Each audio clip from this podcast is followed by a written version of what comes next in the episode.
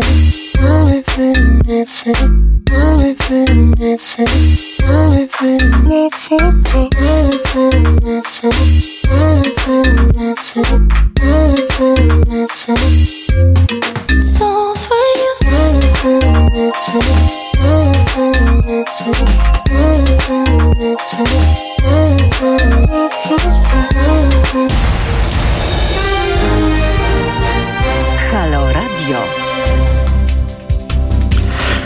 Wieczór, słuchacie Państwo Halo Radio, jest kilka minut po 23. Ja się nazywam Armen Mechakian i będę z Państwem przez najbliższe dwie godziny.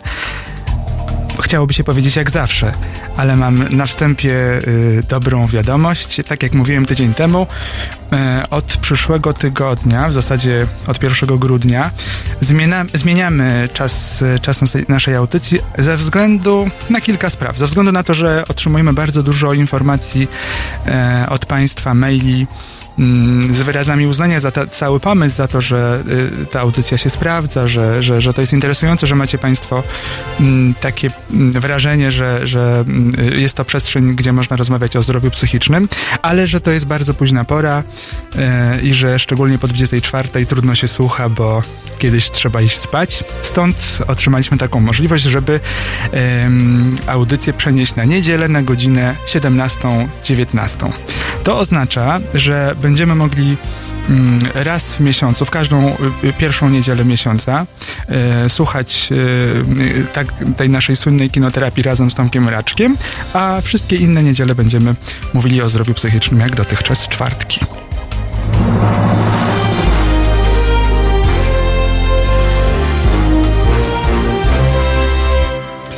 A o czym dzisiaj? Otóż tematem dzisiej, dzisiejszej audycji to jest, no można by powiedzieć, ubezwłasnowolnienie. Będziemy chcieli porozmawiać na temat tego, kiedy ubezwłasnowolnienie ma sens i podstawy, yy, czy w ogóle, czemu to służy, jakie są niebezpieczeństwa z tym związane, jak się to robi, yy, ile to trwa i tak dalej. Będzie dużo pytań do naszego eksperta, a w go- studio jest wyjątkowa osoba. Już byli u nas naprawdę psychiatrzy, profesorzy, psychoterapeuci, ale dzisiejszy mój gość, szanowni państwo, to naprawdę jestem sam zdziwiony, jak można było to zrobić i w tak krótkim czasie. Sami widzicie, ci, którzy widzą, e, jak młodo pani doktor wygląda. Natomiast będziemy na ty, bo się znamy. W związku z tym, szanowni państwo, ze mną w studio jest Kama Pierzgalska, która jest psychiatrą, która jest psychologiem i która jeszcze w dodatku skończyła y, takie pełne szkolenie psychoterapeutyczne y, terapii rodzin. Czy to prawda? Tak. Tak, prawda. I dlaczego, y, dlaczego akurat z Kamą chciałem porozmawiać mm, o tym temacie? Y, Z różnych powodów. Z tego powodu, że y, zajmujesz się no, zawodowo leczeniem pacjentów. Y, Pracujesz w Szpitalu Wolskim obecnie. E, W dodatku też y, by- prowadzisz y, własny gabinet od, od ponad 10 lat. Z tego, co mi się wydaje. W związku z tym to doświadczenie twoje kliniczne jest bardzo duże, ale też współpracujesz z Fundacją Helsińską i ja tutaj zapisałem, że może sama powiesz, co, to- co to, bo to jest, ja przeczytałem coś takiego, że jesteś ekspertem Krajowego Mechanizmu e, Prewencji Biura Rzecznika Praw Pacjenta. Co to znaczy? Biuro Rzecznika Praw Obywatelskich. Praw obywatelskich, okej. Krajowy Mechanizm Prewencji jest taką e, powołaną właśnie przez Biuro Rzecznika e, Praw Obywatelskich grupą ekspertów, którzy zajmują się e, sprawami dotyczącymi przestrzegania praw człowieka w kontekście zapobiegania torturom, które jakby nie było brzmi to słowo bardzo tak mocno i, e, i dosadnie, ale które w kontekście obywatela, człowieka z e, instytucjami, z instytucjami, z państwem, wbrew pozorom w bieżących czasach też mogą nas dotykać. I w dużej mierze jest to, jest to taka, jest to taki, no nie chcę użyć brzydkiego słowa, ale akurat tak mi się skojarzyło, taki twór, który między innymi zajmuje się przestrzeganiem, czy monitorowaniem przestrzegania praw ludzi znajdujących się w warunkach pozbawienia wolności. Jedną z takich sytuacji może być na przykład przymusowa hospitalizacja psychiatryczna. W związku z tym jakby przy krajowym mechanizmie są różnego rodzaju eksperci, tym również psychiatrzy. Mhm. Będę chciał zaszczyt. mm, dopytać, o, bo to jest bardzo ciekawe, o kilka szczegółów z tym związanych. Zresztą y, powiedziałeś, że mm, jak wspomniałeś, że chodzi o przeciwdziałanie torturom, to, mm, to to może brzmieć jakoś dziwnie, że gdzie tam tortury, przecież to nie średniowiecze, ale z drugiej strony szpital psychiatryczny akurat kojarzy się większości ludziom z takim miejscem. Mam nadzieję, że coraz rzadziej. No temu ma służyć ta audycja, żeby, żeby tak się nie kojarzyło, ale rzeczywiście mm, y, akurat w temacie tej audycji, czyli w kontekście ubezwłasnowolnienia w ogóle, to mm, może wywołać bardzo różne mieszane uczucia dotyczące tych, zas- tak, tych, tych kwestii etycznych, y, praw pacjenta i tak dalej, o tym wszystkim będziemy chcieli rozmawiać. Szanowni Państwo, przypominam, że możecie do nas dzwonić. Chętnie odpowiemy na mm, różne pytania, które, się, mm, które są związane z tym tematem. Przypominam, telefon do studia 22 39 059 39. Oczywiście plus 48 dla osób, które będą dzwoniły z zagranicy. Można też do nas pisać maile na adres halo teraz małpa halo.radio lub armen y, małpa halo.radio. Zachęcamy, żebyście do nas dzwonili, pisali komentarze, które będziemy, będę na bieżąco śledził, natomiast zdecydowanie łatwiej, mm, jeśli Państwo do nas zadzwonicie. Dobrze, wracamy do rozmowy. Y, I powiedz, co, co to w ogóle oznacza to, to ubezwłasnowolnienie?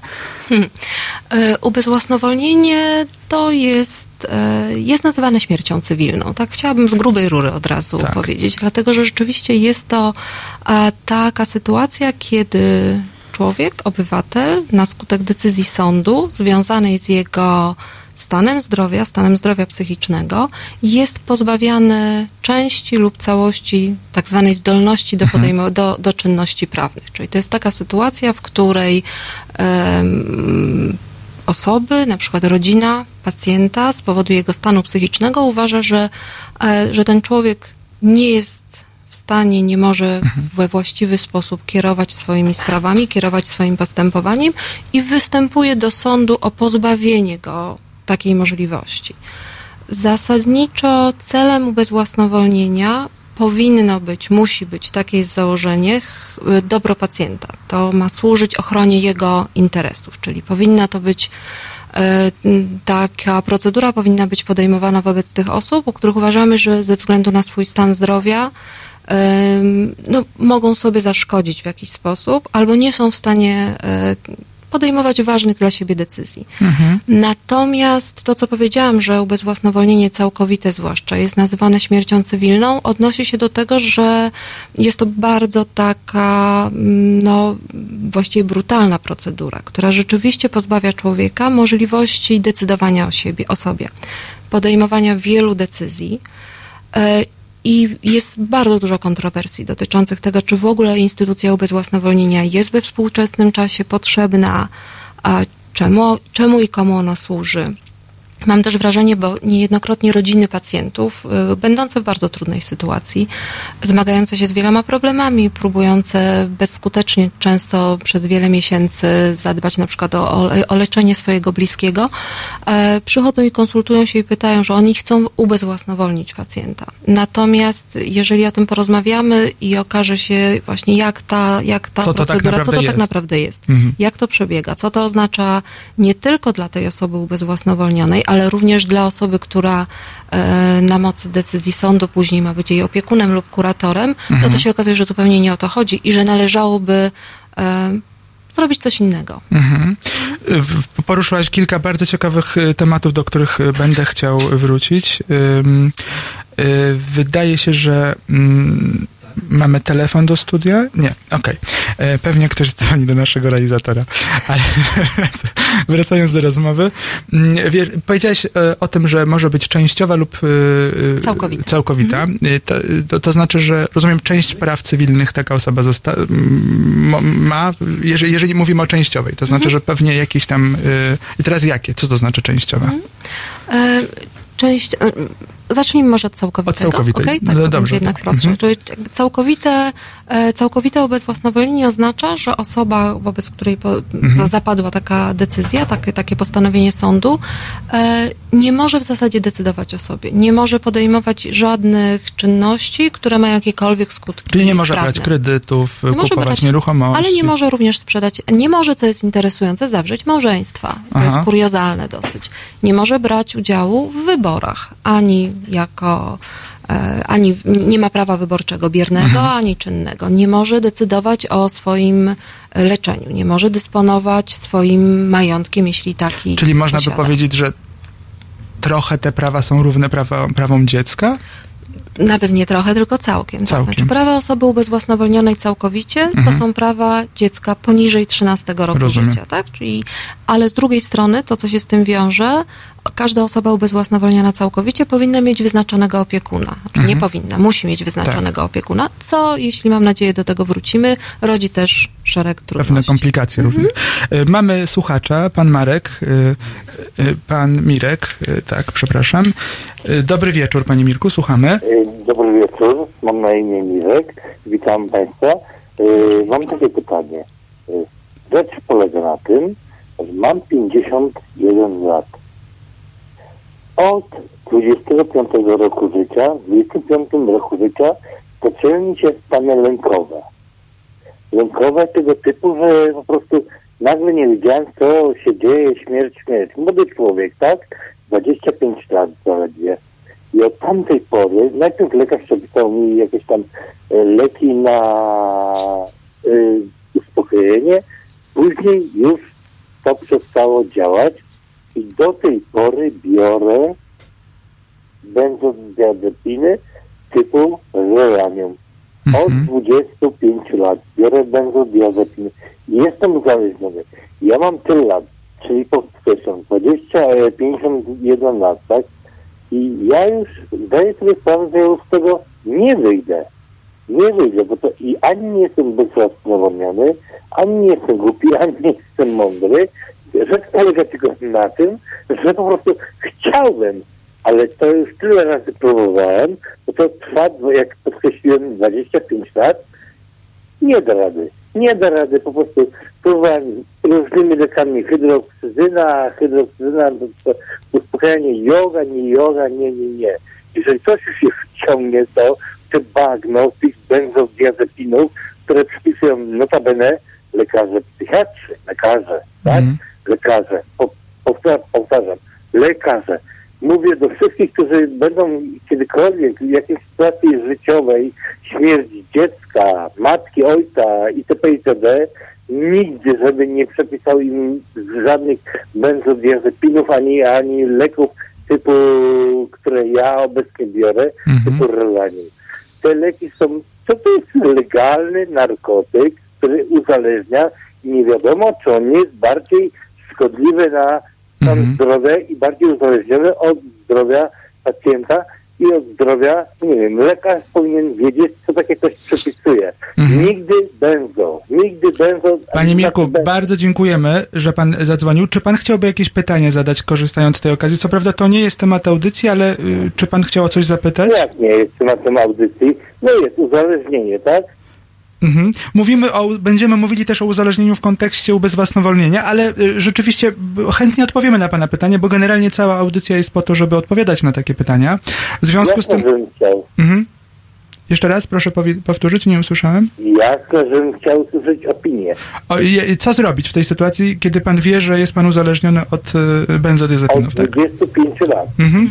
Dobrze, mamy w A studiu... psycholog nie wchodzi w grę, bo psycholog wynajmuje y, z dzieciństwa, trudnego mojego dzieciństwa, takie rzeczy, które są po prostu y, ne- newralgiczne dla Mhm. mojego umysłu. I jeszcze gorzej się czuję po tym, bo miałem tak samo neurologa i CP i Mhm. Mhm. Neurochidne neuro. To, co pan... samo. Mhm. Odpowiemy na pana pytanie. Bardzo dziękujemy, że pan zadzwonił. Y, dziękuję. Dziękujemy bardzo. Mm, No wiesz, to, to, co pan y, poruszył, to jest rzeczywiście bardzo trudna sprawa. Zresztą mieliśmy kilka tygodni temu audycję na temat tego, które leki uzależniają i jak bardzo uzależniają.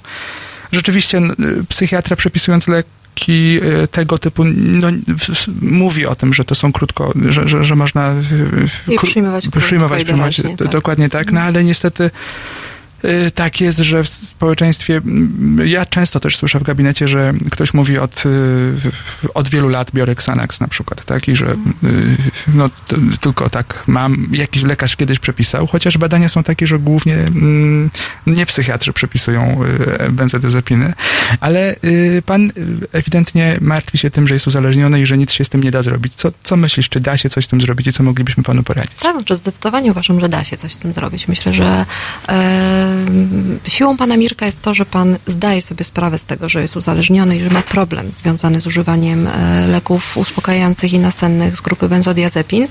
E, więc Dobra wiadomość jest taka, że sytuacja nie jest przegrana i nie jest e, pan skazany na porażkę. Natomiast e, może pan skorzystać e, z, no, w pierwszym ruchu z porady i z pomocy lekarza psychiatry, który jest w stanie ocenić, jak silne jest to uzależnienie, w jakich dawkach pan przyjmuje lek, czy jest jakaś szansa na odstawienie leku w trybie ambulatoryjnym. Może to być trudne.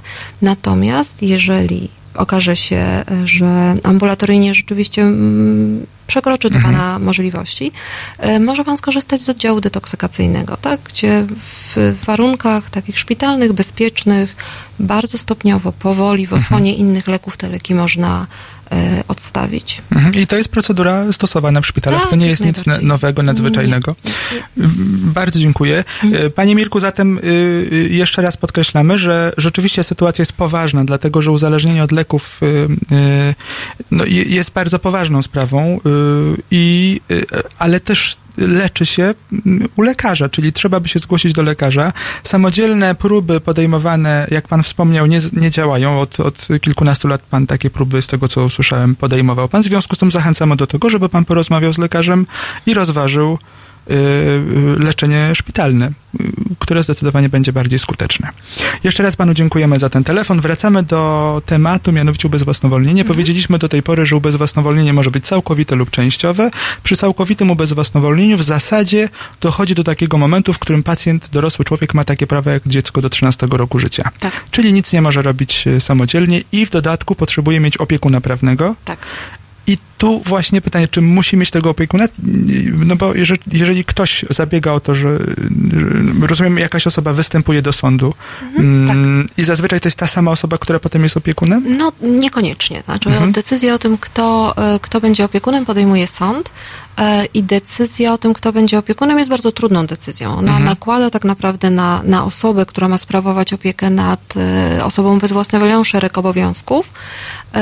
Często w sytuacji osób chorujących psychicznie, tymi opiekunami w sposób, czy raczej osobami, które zwracają się do sądu z prośbą o bezwłasnowolnienie swojego bliskiego, są najbliżsi członkowie rodziny. Bardzo często są to na przykład e, rodzice w podeszłym wieku, często sami już wymagający pomocy i opieki, którzy wprost mówią, że martwią się o swojego bliskiego, o, o bliską sobie osobę, mówią, że e, uważają, że jej zachowania wynikające z choroby obracają się przeciwko tej osobie i że z tego powodu rozważają wystąpienie o bezwłasnowolnienie, natomiast nie czują się na siłach, aby taką opiekę e, i przyjęcie odpowiedzialności również prawnej nad tą osobą sprawować.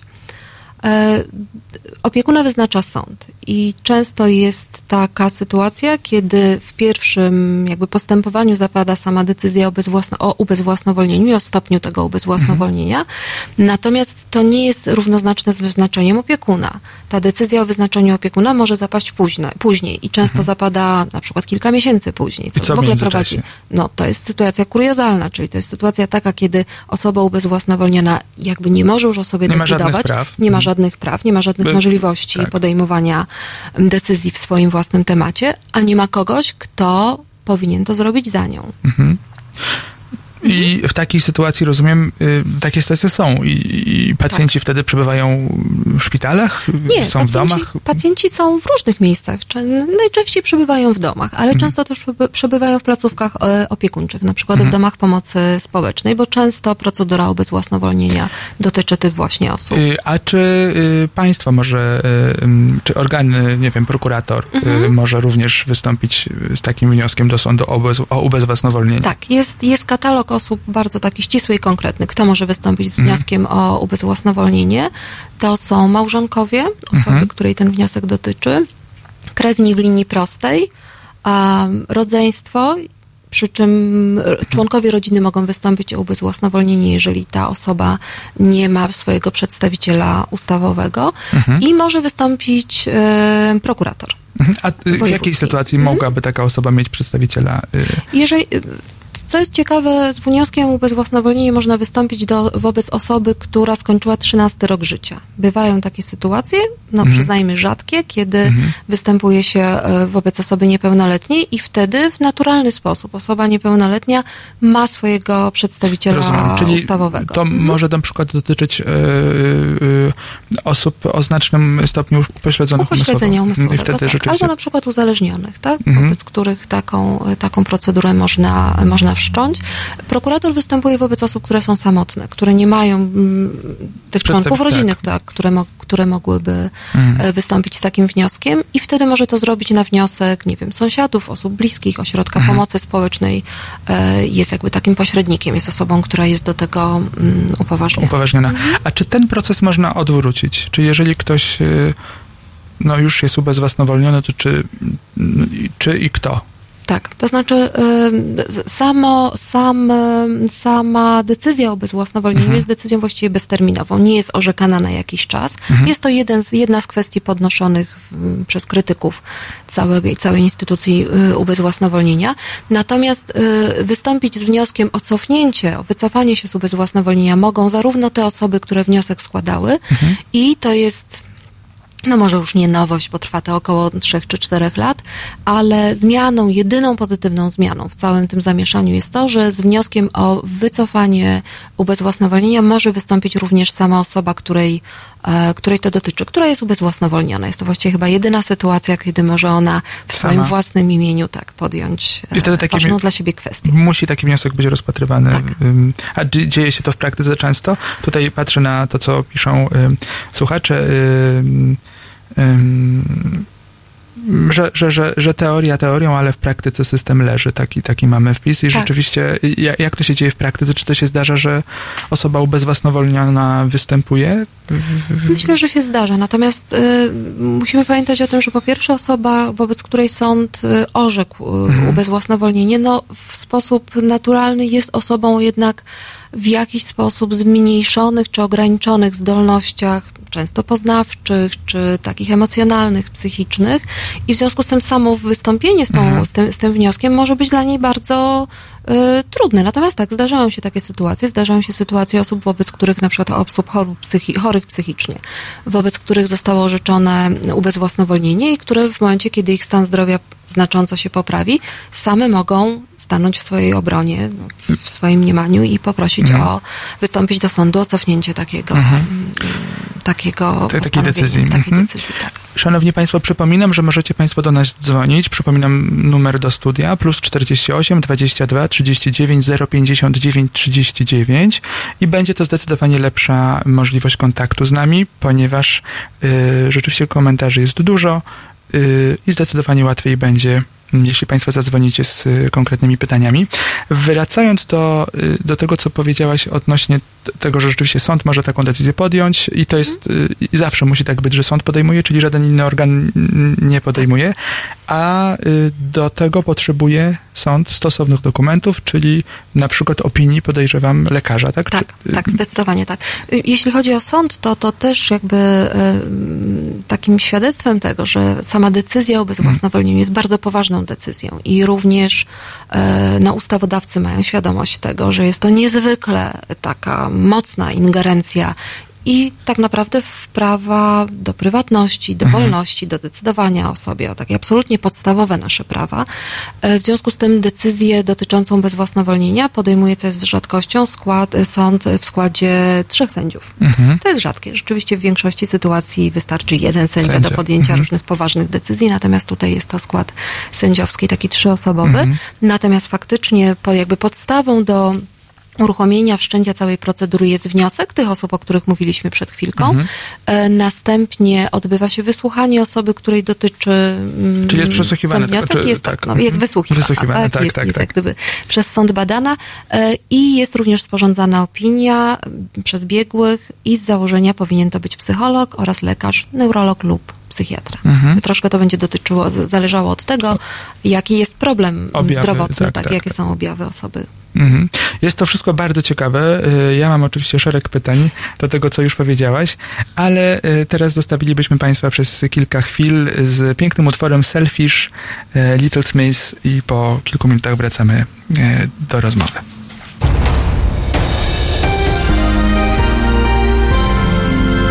Sobotę Od 19 do 21 Renata Gluza i jej goście pokażą Państwu, że dziennikarstwo może być misją i może czynić dobro. 19.21. www.halo.radio. Słuchaj na żywo, a potem z podcastów.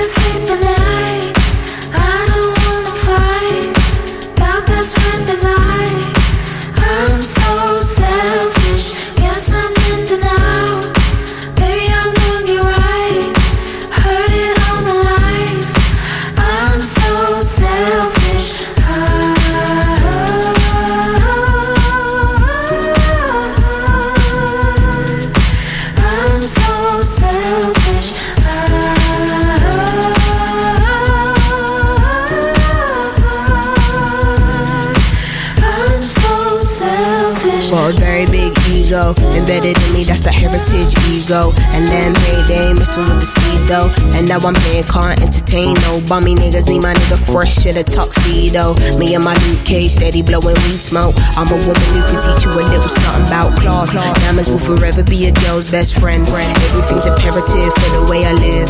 I know it's material but not irrelevant. All this here is worked for, not inherited. Told myself I rate my niggas up and never did. Self loving, need more self loving. That's how it goes. They wanna know you when you're buzzing. The first things first, number one, I'm priority. Doing what you want doesn't phase, doesn't bother me, honestly. I can't sleep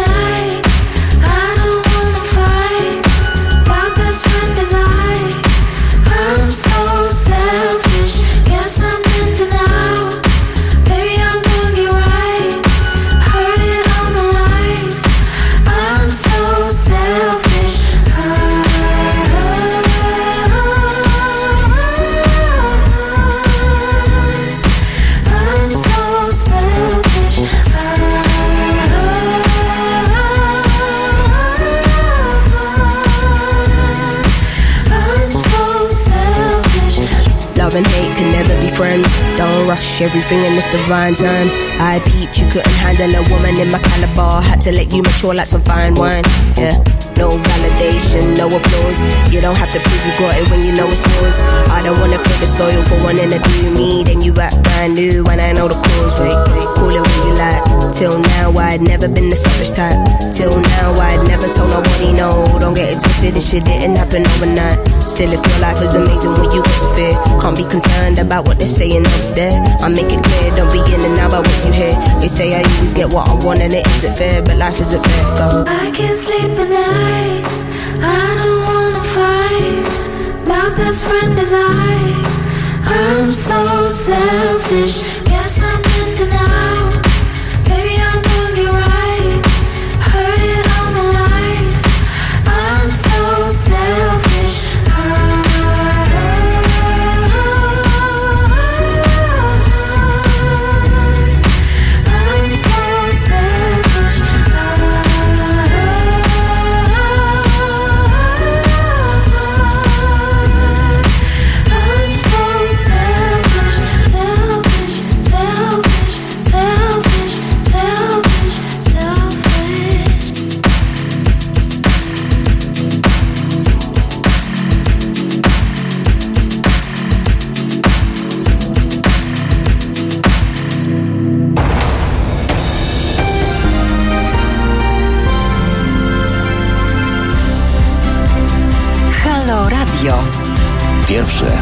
Wizją.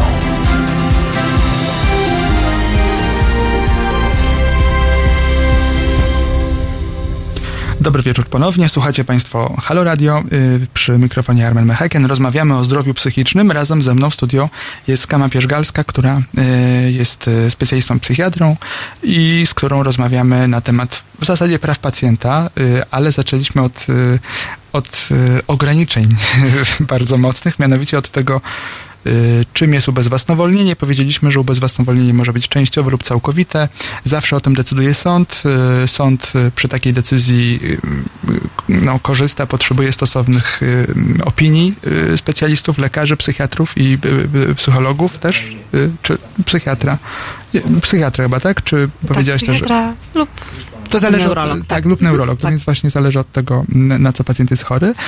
Y, Powiedzieliśmy też o tym, że y, to dość istotne, że y, po przeprowadzeniu takiej procedury y, dorosły człowiek ma takie prawa jak y, y, dziecko, w związku z tym nie może podjąć żadnych samodzielnych czynności prawnych, takich cywilnoprawnych.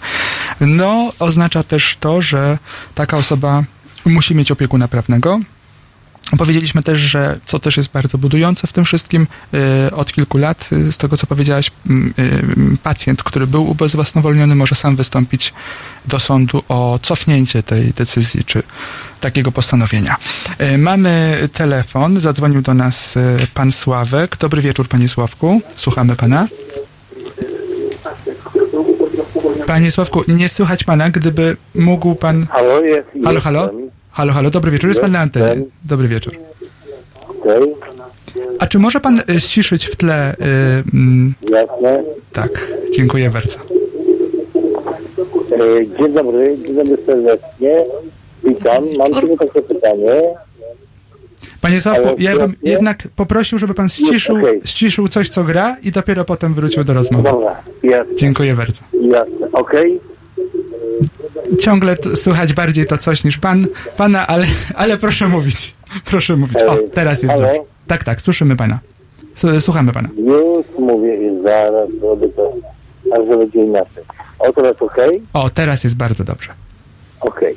Ja mam sprawę z tej samej, z tej samej materii, koło trzeba ubezwłasnowolnić, a koło nie. Dlaczego dzisiaj nie było sprawy w ogóle o panu Banasiu, o panu innym, o panu innym, tylko są jakieś miałkie gadki o jakichś tam y, predyspozycjach psychicznych, y, ubezwłasnowolnieniach itp. itd. No, bardzo dziękujemy panu y, za to pytanie. No Przekażemy y, te No pytanie to- osobom, które odpowiadają za całą resztę programów w naszym radiu. Dziękujemy bardzo. Miłego wieczoru. Y, Wracając do, do rozmowy, wiesz co, chciałem teraz zapytać o te choroby różne, bo może być to choroba psychiczna, ale, Tak. y, ale nie tylko. I jakiego Mhm. rodzaju choroby również mogą wymagać y, ubezwłasnowolnienia pacjenta? Mhm, takie mm, przesłanki dotyczące samych rozpoznań, tak? czyli tych sytuacji takich zdrowotnych.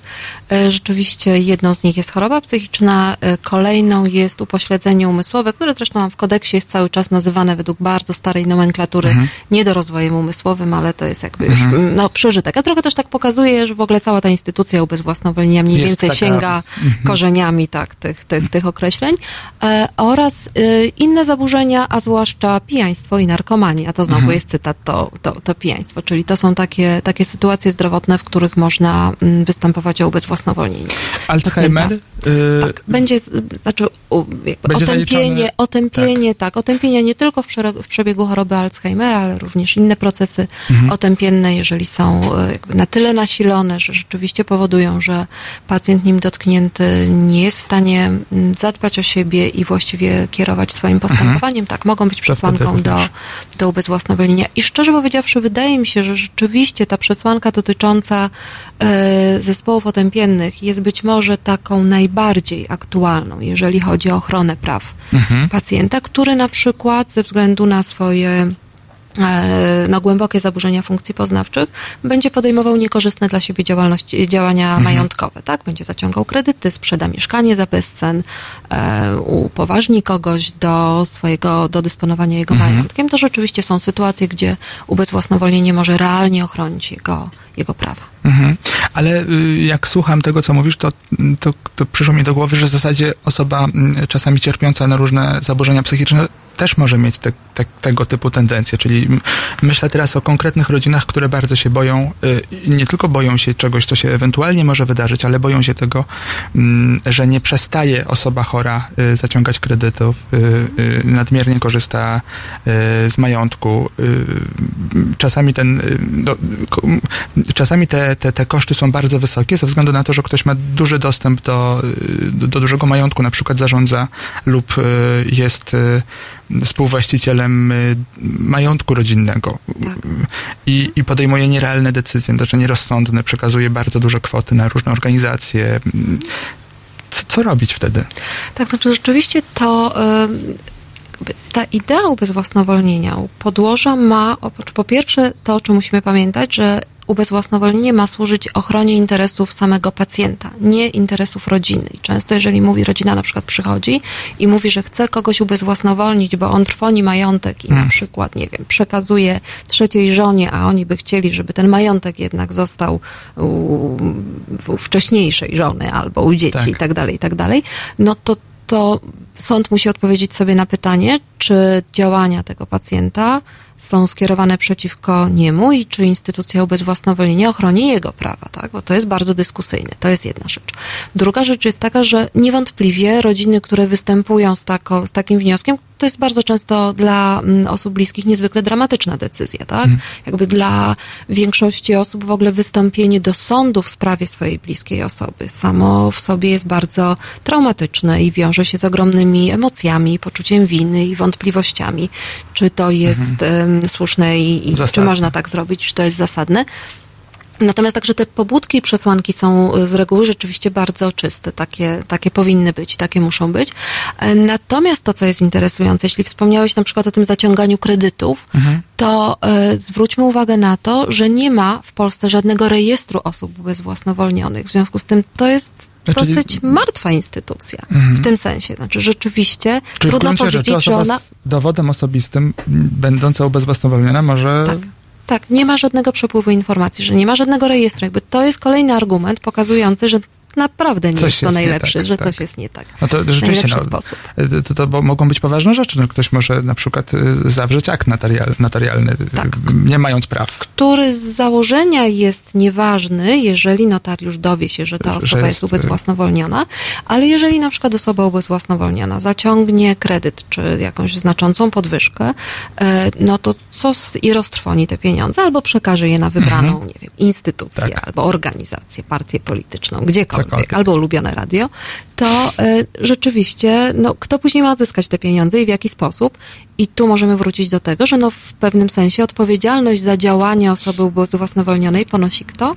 Jej opiekun. Mhm. I tu dochodzimy do kolejnego aspektu dotyczącego tego, jakby w jaki sposób Z czym się to opiekunowie- wiąże tak, z czym się to dla wiąże. opiekuna. Tak. Mhm. Czyli w zasadzie jest to bardzo podobne znowu do tego, co się, do, do, do, do relacji, do zależności między dzieckiem a Tak. rodzicem. Jeżeli dziecko ym, spowoduje znaczną szkodę, to za to odpowiada Rodzic, tak. Rodzic. I tak samo odpo- odpowiada opiekun, który z kolei nie jest wyposażony w żadne instrumenty i w żadne możliwości do tego, żeby no, ochronić siebie przed niekorzystnymi No tak, i działaniami trudno, strony. Tak, y, no, żeby to jest, taka to jest, osoba była przywiązana do domu, w domu. no, do, do, raczej, do, raczej, raczej tego się nie praktykuje, mam nadzieję. A- ale właśnie nie. chodzi o to, że to jest jakieś, jakieś y, nie, nie, nie, nie do upilnowania, jeśli chodzi Tak. o brak. Nie zdawałem sobie sprawy, że nie ma systemu, że to nie jest widoczne, że jest jakaś, y, w- że gdzieś może sprawdzić instytucja poważna Nie, udzielająca nie, na nie, przykład. nie, nie, nie może tego sprawdzić, ale też umówmy się, wiele instytucji nie jest zainteresowana Tak, sprawdzaniem, tak, jest jakby w różny, w różny sposób, także to jest kolejny aspekt. E, Czyli tak, powiedzieliśmy, że rzeczywiście taka osoba, y, y, mówiąc z punktu widzenia rodziny, jeżeli Tak. rodzina występuje,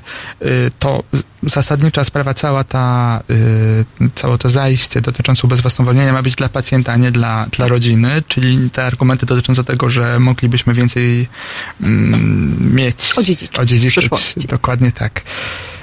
no to to nie są argumenty, które chronią pacjenta. W związku z tym wtedy sądy raczej, czy, czy w ogóle odmawiają? y, Odmawiają. odmawiają. Sądy odmawiają. No.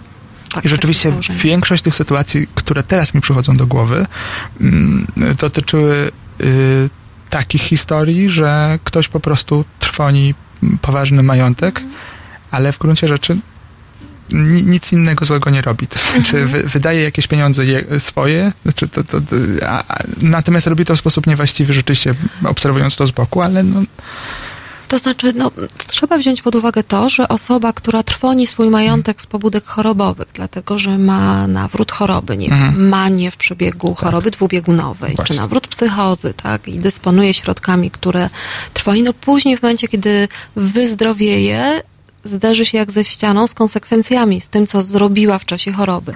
Natomiast procedura ubezwłasnowolnienia naprawdę nie jest, nie jest czymś, co mogłoby temu zapobiec. Tak?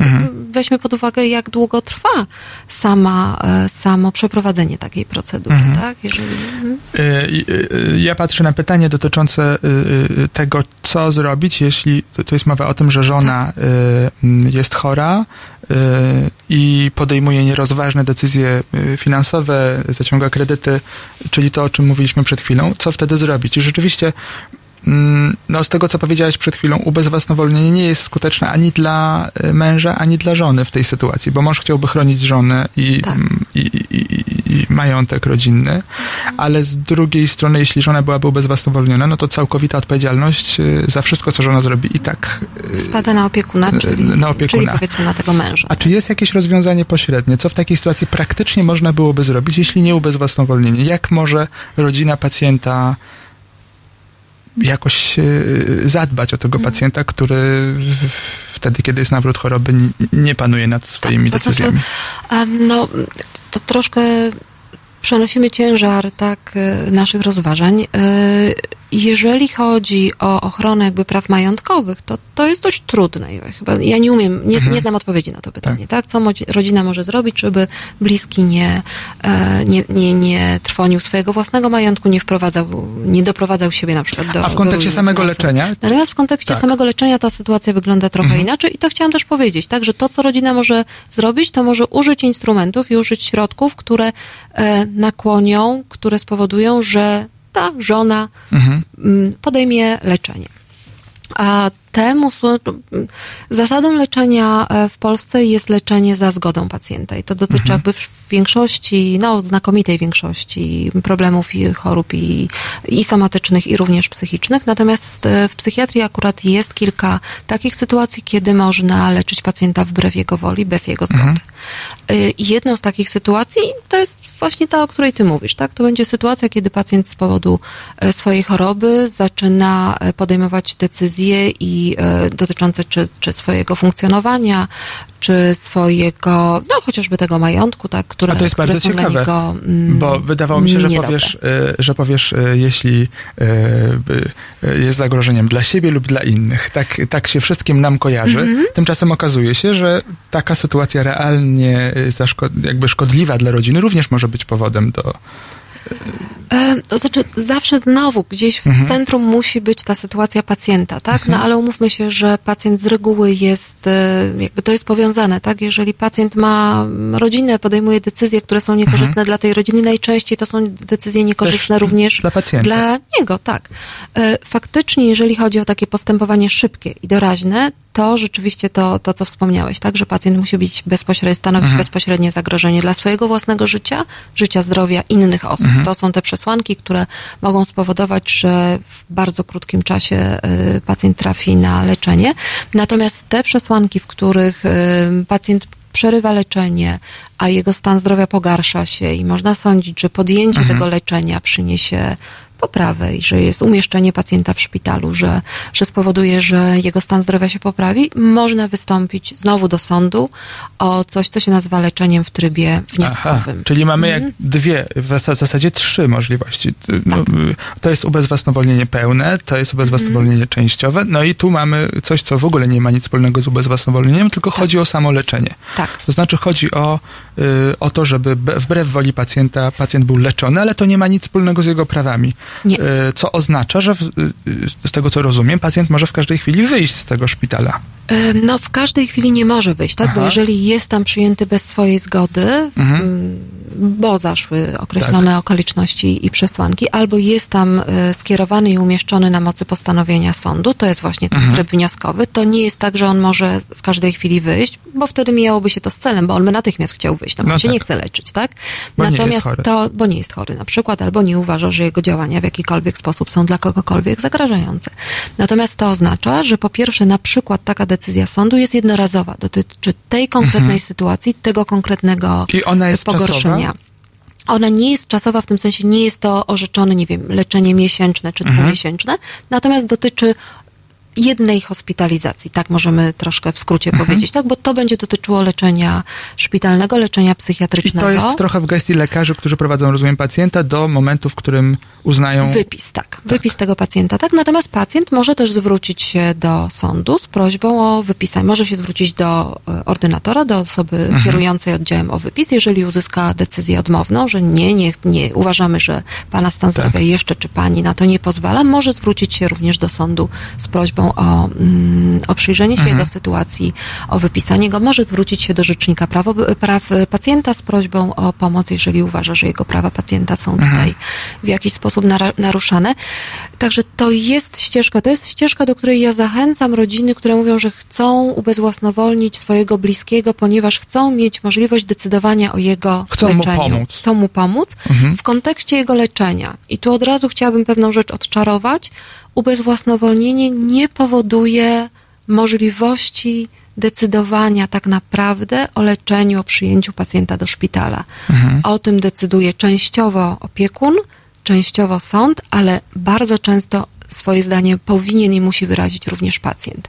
Nawet Nawet ubezwłasnowolniony. To Mhm. jest taki niuansik, tak, że, że osoba ubezwłasnowolniona ma prawo wyrazić swoje zdanie i na przykład nie zgodzić się na przyjęcie do Mhm. szpitala psychiatrycznego i wtedy i tak trzeba e, uzyskać zgodę sądu. Minusem tego trybu, o którym powiedziałam, tego trybu wnioskowego, do którego ja zachęcam rodziny, że jeżeli mają na celu przeprowadzenie skutecznego Mhm. leczenia pacjenta, to jednak, żeby nie występowali o ubezwłasnowolnienie, które jest bardzo długą procedurą i bardzo taką rzeczywiście totalną, tak, pozbawiającą e, człowieka wielu, wielu jego różnych e, praw, to natomiast, żeby występowali o leczenie w trybie wnioskowym, minusem tej procedury to jest, jest jej przewlekłość. Niestety Mhm. wszystko to, co w Polsce angażuje sąd, trwa, Trwa. i trwa i często jest A ile to trwa?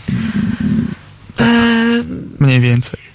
Leczenie w trybie wnioskowym czy Nie, ubezwłasnowolnienie? leczenie w Leczenie w trybie, tak. wnioskowym. Mhm. Optymistycznie kilka miesięcy, y, pesymistycznie nawet rok. Mhm. Także to jest, to, to jest no często jak gdyby ta decyzja zapada w momencie, kiedy już temat jest nieaktualny, sytuacja uległa e, znacznej, znaczącej zmianie. Mhm. I to jest bardzo niedobre, bo to działa na niekorzyść pacjentów, bo to, co powinniśmy wiedzieć, to to, że nieleczona choroba, no niestety Postępuje. rokuje później gorzej. To wszystko jest szalenie istotne, dlatego że mm, rzeczywiście y, realia są takie, że mm, to jest, to trwa długo, od kilka miesięcy, nawet do roku, ale z drugiej strony, biorąc pod uwagę kon- konkretne przypadki y, pacjentów i rodzin, czasami ktoś y, kilkadziesiąt lat, kilkanaście lat choruje i rodziny nie, nie wiedzą, co robić.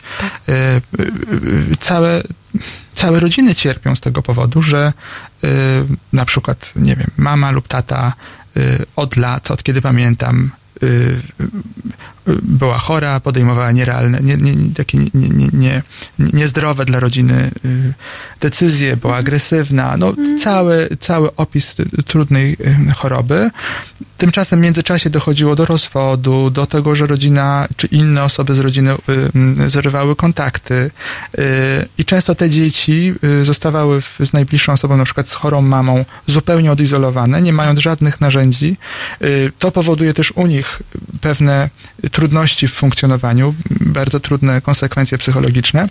I dlatego myślę, jak słucham, jeżeli by ktoś wiedział, że coś takiego w ogóle istnieje, czyli że nawet w ciągu jednego roku można doprowadzić do tego, że y, byłoby przymusowe leczenie, to przynajmniej rozpoczęłaby się jakaś y, procedura, w której by, byłaby, byłaby diagnoza postawiona. Tak, jest to jakaś furtka. Tak, Czyli- może nie jest doskonała, Ale ale, mimo wszystko jest, jest sposobem, z którego warto w trudnych Mhm. sytuacjach skorzystać. Szanowni Państwo, w związku z tym, zgodnie z tym, co napisaliśmy przed audycją, że podczas e, dzisiejszej audycji będziemy chcieli znaleźć odpowiedź na pytanie, co mogą robić rodziny, którzy zmagają się z tak dużą trudnością, jak e, choroba e, bliskiej osoby, która nie zgadza się na leczenie. Otóż można, nie trzeba ubezwłasnowolnić. Nie, te, ta procedura ubezwłasnowolnienia jest, tak jak powiedziałeś, totalna. Ona jest po pierwsze długotrwała, ale też zupełnie szkodliwa, można by powiedzieć, dla pacjenta. może nie, być, tak. Może być. Nie służy... Znaczy jej zakres jest nieproporcjonalny do Tak. celów, które chcemy osiągnąć. Dokładnie tak. Jeśli chcielibyśmy, żeby nasza, y, y, ktoś z naszej rodziny y, po prostu zaczął się leczyć, to w tym celu nie potrzebujemy użyć tak wielkiego narzędzia, jakim jest, jakim jest ubezwłasnowolnienie. I teraz jeszcze kilka słów na temat tego, jak y, wystąpić o to leczenie. Czyli y, co robić? Mamy osobę, która jest chora Tak. i jak zadzwonię na pogotowie i powiem, że są takie objawy, no nie zagrażające życiu, to pewnie nic to, To, nie to, da. nic. Znaczy, jedną rzecz, którą chciałam powiedzieć, Mhm. jakby rozmawiamy o takich sytuacjach i o rozwiązaniach mimo wszystko e, siłowych, opresyjnych i takich, które powinny być jakoś tam na końcu ścieżki, tak? Mhm. E, To, do czego zawsze zachęcam rodziny i o czym rozmawiamy z rodzinami, to jednak o próbie skontaktowania się najpierw z- czy z lekarzem, e, psychiatrą, po to, żeby porozmawiać, e, przedstawić sytuację, zasięgnąć pacjent, opinii. to znaczy Rodzina, rodzina może, mogłaby? tak, rodzina może się zgłosić, tak, myślę, że w większości miejsc taką, taką pomoc uzyska. Bardzo dobrą, dobrym pomysłem i takimi mm, trochę pośrednikami, którzy mogą nakłonić osoby chorujące psychicznie do podjęcia leczenia, są na przykład le- lekarze pierwszego kontaktu, lekarze rodzinni, do których często osoby chorujące mają więcej zaufania, Mhm. a mają, no, nie, nie postrzegają ich jako Wrogów. jako wrogów, tak. Ani A- też y, psychiatry. Nie widzą w lekarzu jakoś rodzinnym tak. psychiatry. No, no, no niestety, niestety trochę tak jest, że cały czas psychiatrzy są jakoś na, nacenzurowanym e, w wielu sytuacjach. Natomiast tak, to warto, Mhm. warto e, spróbować e, zasięgnąć pomocy lekarza rodzinnego, który może nakłonić po prostu osobę chorującą do tego, żeby dobrowolnie zgłosiła się, zasięgnęła pomocy Mhm. psychologa, psychiatry, i jednak podjęła to leczenie w sposób taki bardziej Mhm. dobrowolny. Natomiast jeżeli te środki zawodzą, e, to warto rzeczywiście pomyśleć o tym leczeniu w trybie wnioskowym. E, Jak to wygląda? Znowu musimy zwrócić się do sądu i znowu jest jakby, są określone osoby, które mogą Mhm. o, z takim wnioskiem wystąpić. To znowu będą małżonkowie, rodzeństwo, e, krewni w linii prostej, czyli dzieci lub rodzice, Mhm. dziadkowie i tak dalej. E, Ktoś, kto się nazywa opiekunem faktycznym, to jest jakby już ten katalog jest rozszerzony. Mhm. E, I jeżeli jest osoba, która jest objęta mm, opieką społeczną, pomocą ośrodka Mhm. pomocy społecznej, to, To- z takim wnioskiem może wystąpić na przykład ośrodek pomocy społecznej. To są dość częste sytuacje, bo bardzo często te osoby, tak jak powiedziałeś, wiele lat chorujące psychicznie, źle funkcjonujące, Mhm. w którymś momencie swojego życia są już pozbawione e, wsparcia bliskich. To są bardzo często osoby samotne. To są osoby, które są naszymi sąsiadami i czasami z powodów swojej choroby, no, sąsiadami dosyć uciążliwymi, Mhm. tak? Którzy mm, no, w jakiś sposób No chorując, tak, te osoby chorują, ale sąsiedzi również, czy mm, jakoś, Tak. no, bliscy tak ponoszą, ponoszą te konsekwencje. Sąsiad nie może wystąpić do sądu z, Mhm. z takim wnioskiem, ale może zwrócić się z prośbą o pomoc y, do ośrodka opieki społecznej. I to myślę, że też jest taka Aha. cenna wskazówka, którą możemy przekazać Bardzo ważna słuchaczom. Mhm. E, czyli taki wniosek składają, składa kto, któraś z tych osób. Czyli jeśli, jeśli sąsiad y, ym, Jeśli wiemy na przykład, że naszym sąsiadem jest osoba, która zachowuje się w sposób absolutnie dziwaczny, nie wiem, wychodzi w nocy na klatkę schodową, niekompletnie ubrana, śpiewa, wykrzykuje, e, nie wiem, Czasami widać, robi y, czasami różne robi tam- różne takie... Akurat y, na przykład jest przekonana, że konkretny sąsiad jest wrogiem, że jej coś dorzuca. Na przykład, y, tak. y, Wykrzykuje, robi awantury, czy, Tak. Czy zachowuje się w sposób taki budzący niepokój, wątpliwości i jesteśmy tym zaniepokojonym sąsiadem Mhm. i mamy takie poczucie, że być może jest to osoba chorująca psychiczna, jeśli nie jesteśmy lekarzem, to raczej trudno jest nam taką diagnozę postawić, Mhm. to możemy zwrócić się do najbliższego ośrodka pomocy społecznej z prośbą o rozpoznanie sytuacji. Tak? Czyli nawet jeśli ta osoba nie jest pod opieką y, Zasadniczo y, najszybciej dotyczy to osób, które już są Mhm. pod opieką ośrodka pomocy społecznej, ale ośrodek pomocy społecznej może objąć każdego z nas Mhm. w sytuacji, kiedy dostanie informację, że taka osoba e, potrzebuje takiego wsparcia i takiej pomocy. Czyli w Wtedy- zasadzie taki sąsiad, y, który ma problem z osobą, no, powiedzmy chorującą psychicznie, Tak. też potrzebuje pomocy, więc może się zgłosić do opieki y, społecznej tak, o pomoc tak, w tej tak, kwestii, tak, co, tak. co jest też bardzo Tak, wa- bo jeżeli ważną... będzie zgłaszał się, nie wiem, z prośbą o pomoc do pogotowia czy do policji, to raczej tej pomocy nie uzyska. Natomiast Czyli to jest, to jest bardzo ważna informacja, tak. bo ośrodek pomocy społecznej ma odpowiednie narzędzia. Pogotowie i policja nie mają takich narzędzi. Y, Podsumowując ten wątek, y, to po, powiedzieliśmy tak, y, po- powiedziałeś bardzo ważną rzecz, która jest, która jest mi bardzo bliska, że rzeczywiście sytuacja taka, kiedy zmagamy się z ch- chorobą w rodzinie lub w, w, w najbliższym środowisku i bardzo chcielibyśmy pomóc tej osobie. Ta osoba oczywiście twierdzi, że jest zdrowa, że wszyscy, którzy mm, uważają, że jest chora, to sami są chorzy albo że są jej wrogami i tak dalej. Jest to ogromnie trudna sytuacja, ale wtedy zdecydowanie lepiej zacząć od takich y, narzędzi, nazwałbym miękkich, od przekonywania, od, od, od, od przyjacielskich rozmów, które zachęciłyby osobę do tego, żeby skonsultowała się z lekarzem. Y, Czasami to trwa bardzo długo, ten proces y, budowania więzi z pacjentem, y, który, który będzie miał zaufanie, który rzeczywiście zgodzi się na leczenie, ale, ale wiem, że to się dzieje. Rzeczywiście bardzo często, bez względu na stan, mm, jest możliwe nawiązanie relacji z takiej więzi, takiego porozumienia, żeby rzeczywiście było to zaufanie na tyle, żeby zgodził się na konsultację. Jeśli to jest niemożliwe, jeżeli mimo wielki, wszelkich prób nie da się osiągnąć takiego celu, żeby pacjent zgodził się na konsultację psychiatryczną, no to wtedy zgłaszamy się do opieki, opieki jeszcze raz, opieki społecznej. Możemy zgłosić się, jeżeli jesteśmy rodziną, możemy Tak. zgłosić się bezpośrednio do, Do sądu możemy wniosek, tak. Natomiast jeżeli dotyczy to naszego Mhm. kole, kolegi, koleżanki, przyjaciela, sąsiada, możemy zwrócić się, możemy poprosić jakby o takie Mhm. pośrednictwo ośrodek pomocy społecznej. Yy, Szanowni Państwo, zostawimy Państwa znowu przez kilka minut z świetnym utworem yy, Skinny Love, mm, a my wracamy po kilku minutach. Jutro.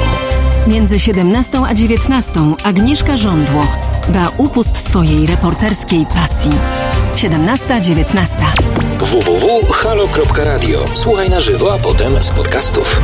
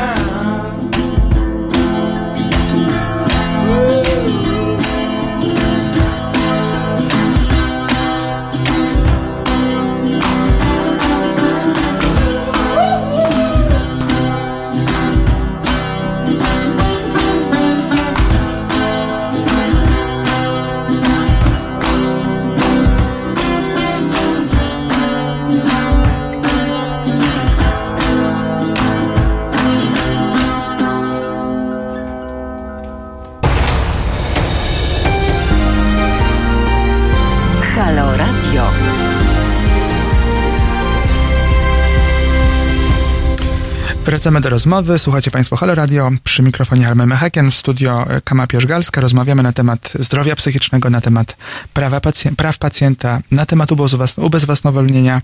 Yy, zaczęliśmy od takiego bardzo poważnego tematu, takiego narzędzia yy, niezwykle obszernego i takiego totalnego. Natomiast powoli schodzimy niżej, mianowicie yy, mówimy o tym, jakie są dostępne, bardziej mm, dbające o, o, prawa pacjenta, czy o tę zasadniczą sprawę, mianowicie, żeby pacjent się leczył, bo generalnie cała idea polega na tym, że chcielibyśmy, żeby często jako rodziny jesteśmy zaniepokojeni tym, że pacjent jest chory, nie leczy się. Kwestia ubezwłasnowolnienia, y, jak już do tej pory powiedziałeś, dotyczy takich sytuacji, kiedy po prostu pacjent nie może y, być odpowiedzialny za siebie i te prawa, które on miałby jako nieubezwłasnowolniona osoba, byłyby dla niego szkodliwe. W związku z tym musimy y, znaleźć osobę, która zechce za niego Przyjąć odpowiedzialność, przyjąć odpowiedzialność. decyzje, tak. Tak, jak w wypadku dziecka i rodzica.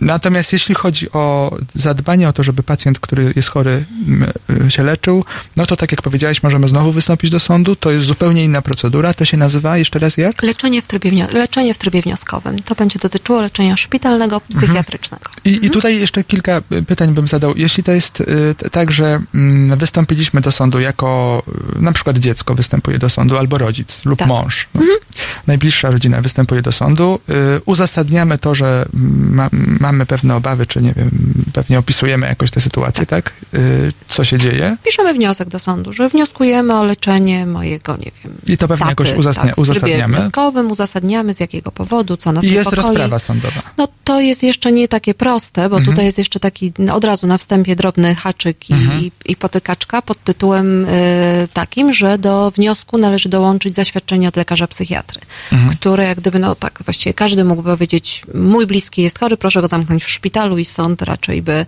no, ta, ta, ta procedura trwałaby jeszcze dłużej, bo były zarzucone wnioskami Mhm. zupełnie niesłusznymi, więc jakby dla uprawdopodobnienia i jakoś, no, być umocowania jakaś, tej y, sytuacji musi być to zaświadczenie od lekarza psychiatry. Sądy mogą y, przyjąć wniosek bez zaświadczenia, jeżeli jego uzyskanie jest niemożliwe. Robią to bardzo niechętnie.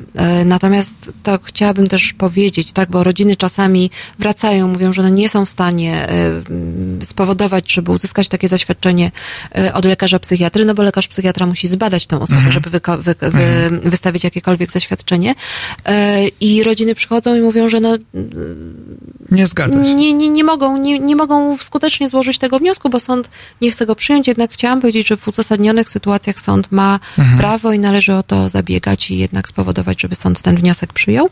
Tryb dalszy jest taki, że Znowu, sąd podejmuje decyzję, e, natomiast podejmuje ją na podstawie opinii biegłego, więc jest wyznaczony biegły, jest to biegły psychiatra, który e, przeprowadza takie dokładne badanie, zbiera wywiad od tych osób, które występują z wnioskiem, ale też bada tą osobę, której ten wniosek dotyczy i później na postanowieniu, na em, sprawie sądowej zapada postanowienie dotyczące tego, czy ten wniosek jest słuszny, czy niesłuszny i czy osoba powinna być umieszczona w szpitalu psychiatrycznym. A na czym polega to badanie dokładne? Bo rozumiem wywiad, rozumiem y, rozmowy z, z rodziną, ale y, jeśli pacjent nie zgadza się na, y, na konsultację, to jak ten biegły go bada? Generalnie no, pacjent jest wzywany na takie badanie, tak? Natomiast Aha. jedną z przesłanek do czegoś, czy, czym jest de facto już badanie bez zgody pacjenta, jest właśnie taka sytuacja, kiedy pacjent nie e, zaspokaja swoich podstawowych potrzeb, kiedy jest e, uzasadnione przypuszczenie, że może być dla siebie zagrażający, że powinien być umieszczony w szpitalu. Ja mówię tak, no nie literalnie tak, jak jest Tak. to zapisane w przepisach, natomiast może również biegły sobie z tym poradzi, tak? Biegły ma instrumenty i możliwości o wezwanie, e, o przymusowe, doprowadzenie pacjenta na przymusowe, na przymusowe badanie. To nie są przyjemne historie, to nie są również przyjemne sytuacje dla nas psychiatrów. I to, co chciałabym powiedzieć, to to, że mm, tak korzystając troszeczkę z tej sytuacji, że znakomita większość osób chorujących psychicznie, również z bardzo poważnymi rozpoznaniami ciężkich, poważnych chorób psychicznych, jest leczona i powinna być leczona zgodnie ze swoją wolą i chęcią. Fakt rozpoznania choroby psychicznej nie powoduje, że automatycznie można taką osobę leczyć, czy w poradni, czy, czy, Czy przejąć w szpitalu, kontrolę tak, nad czy przejąć kontrolę, tak. leczeniem? Mhm. Tak jak osoba chorująca na nadciśnienie tętnicze może powiedzieć, że wie, że ma nadciśnienie, ale dziękuję serdecznie, nie chce się leczyć, woli ponieść tego konsekwencje. Tak samo w bardzo wielu sytuacjach osoba chorująca psychicznie również ma prawo odmówić takiego leczenia.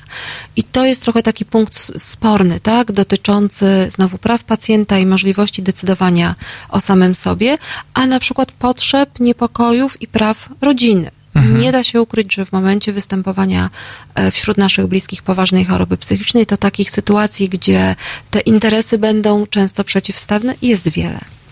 Właśnie.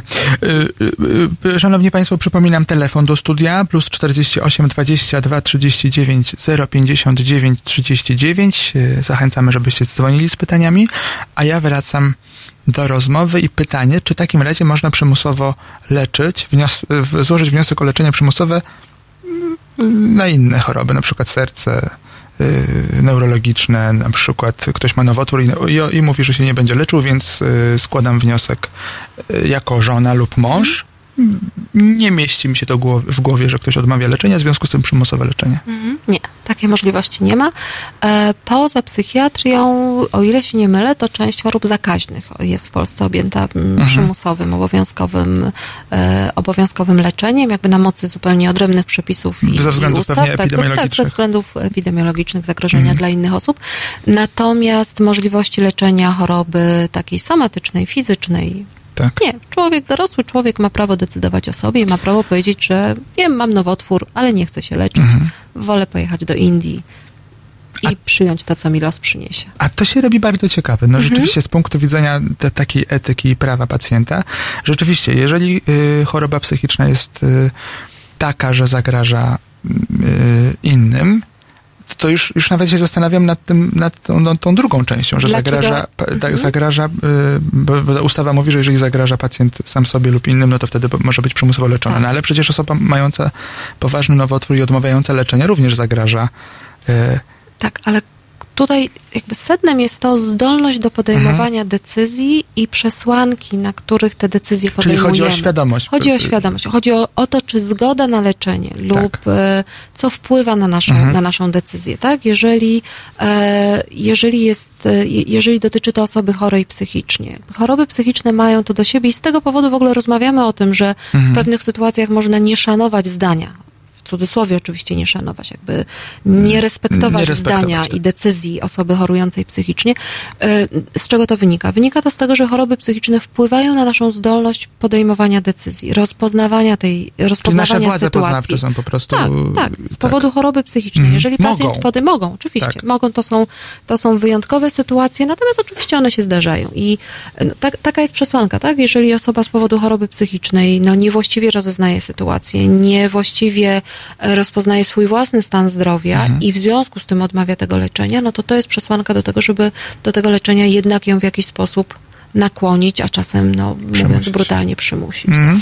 Ale y, wniosek z tego, y, y, bo, bo powiedz, jak to wygląda z Twojego doświadczenia, że większość chorób psychicznych nie wpływa w taki sposób. Y, ym, może większość, no nie właśnie jak to jest. Mhm. Czy, czy jeśli jest ktoś chory psychicznie, czy to jest tożsame z tym, że on już nie ma, nie rozumie, co, y, co się z nim dzieje, albo właśnie traci władze poznawcze y, i bo, bo my mamy, ta, tak w ogóle żyjemy w społeczeństwie, w którym każda choroba psychiczna oznacza ogromny niepokój dla wszystkich, nie tylko dla rodziny. Zróbcie coś. I natychmiast Weźcie. trzeba, Tak. trzeba Mhm. wyleczyć. Już, już nawet do tego stopnia, że czasami jak słyszę mm, y, y, na przykład rodzi, rodziców młodych ludzi, którzy są informowani, że należy y, hospita, hospitalizować, nawet jeśli to dotyczy takich kwestii bardzo poważnych jak anoreksja y, czy, czy jakieś myśli samobójcze, to rodzice często są bardziej zaniepokojeni faktem, że dziecko miałoby być leczone psychiatrycznie, czyli w szpitalu, niż tym, że jest chore. Jest jakaś taka ogromna, ogromny niepokój, że trzeba coś z tym zrobić. To jest jed- jedna, jedna rzecz, a druga sprawa to, że no, trzeba go zamknąć i wyleczy, wyleczyć. Mhm. Tak, znaczy tych postaw jest, tych postaw jest bardzo dużo. Tak naprawdę osób chorujących psychicznie, jakby to, to jakby troszkę będziemy wchodzić w takie rozróżnienie, czym jest choroba psychiczna i czy jest bardzo częsta, czy jakiej, co, to, co to jest choroba psychiczna, jakie jednostki chorobowe możemy określić jako choroby psychiczne, a czym jest zaburzenie psychiczne No właśnie. tak? I to jakby Mhm. to, jest, i to jest jedna kwestia.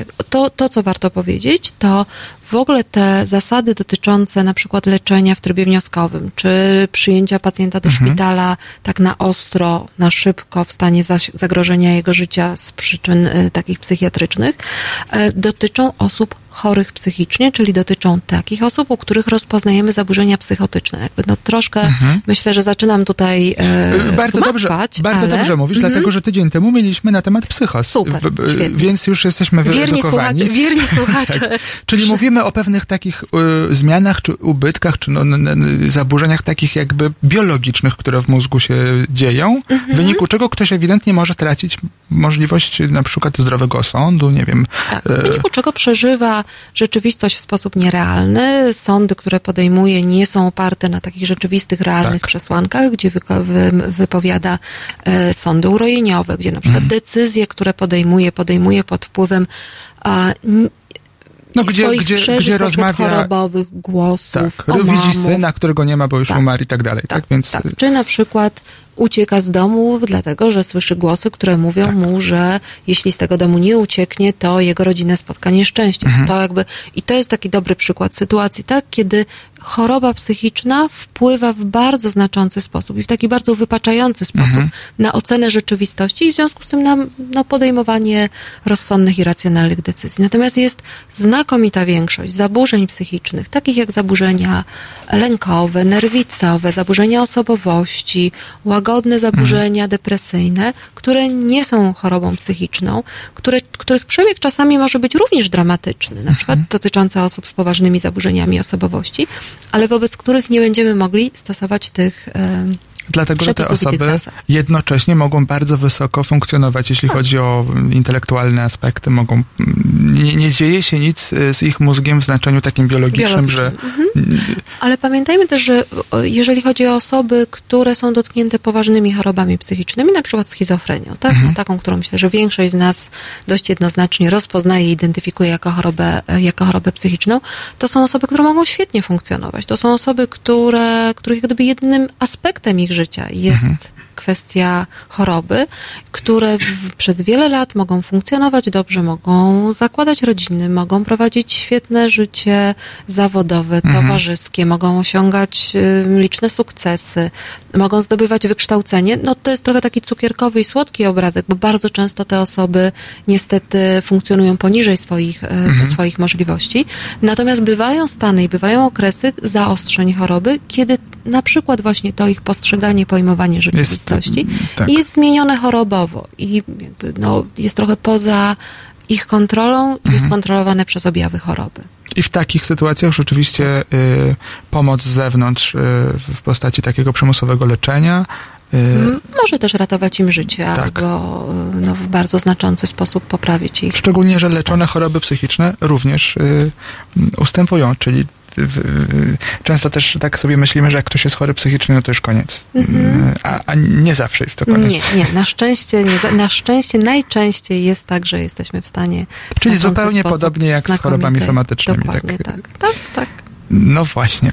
Y, Mamy jeszcze takie pytanie dotyczące uzależnień w takim razie. Mhm. Gdybyśmy odrobinę y, skręcili w stronę właśnie uzależnień i w, w kontekście takiego ubezwłasnowolnienia lub przymusowego leczenia. Mhm. Czy sprawa się ma podobnie? Y, Czy jeśli mamy osobę, która jest bardzo mocno uzależniona od alkoholu lub od narkotyków, w związku z tym podejmuje takie decyzje, że mm, to możemy sobie wyobrazić, że sprzedaje różne przedmioty, że kredyty właśnie różne zaciąga, y, z- w związku z tym traci pracę i tak dalej. Cała konsekwencja, lawinowe konsekwencje następują. Co może robić wtedy rodzina? Czy w ogóle coś może robić?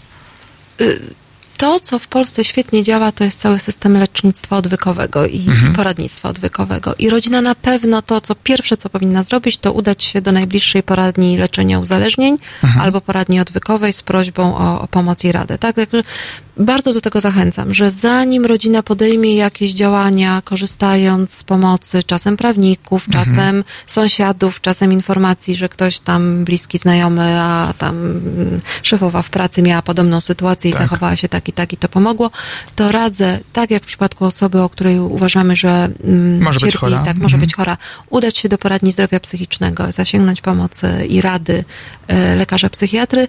Jeżeli mamy do czynienia z osobą uzależnioną, zasięgnijmy poradni, po, po, zapytania, tak? Tak, Porady, rady specjalisty. poradni, tak, poradni leczenia uzależnień, który może na, nas pokierować, co możemy Mhm. zrobić. Niestety, jeżeli chodzi o uzależnienie, czy z jednej strony stety, st, część stety do, dotyczy tego, że lecznictwo odwykowe w Polsce naprawdę ma się dobrze i jest ym, jakby no, taką siecią Mhm. mocno rozwiniętą. Natomiast e, e, problem uzależnień rośnie lawinowo, a możliwości na przykład leczenia odwykowego wbrew woli pacjenta są, myślę, jeszcze bardziej ograniczone niż możliwości leczenia psychiatrycznego.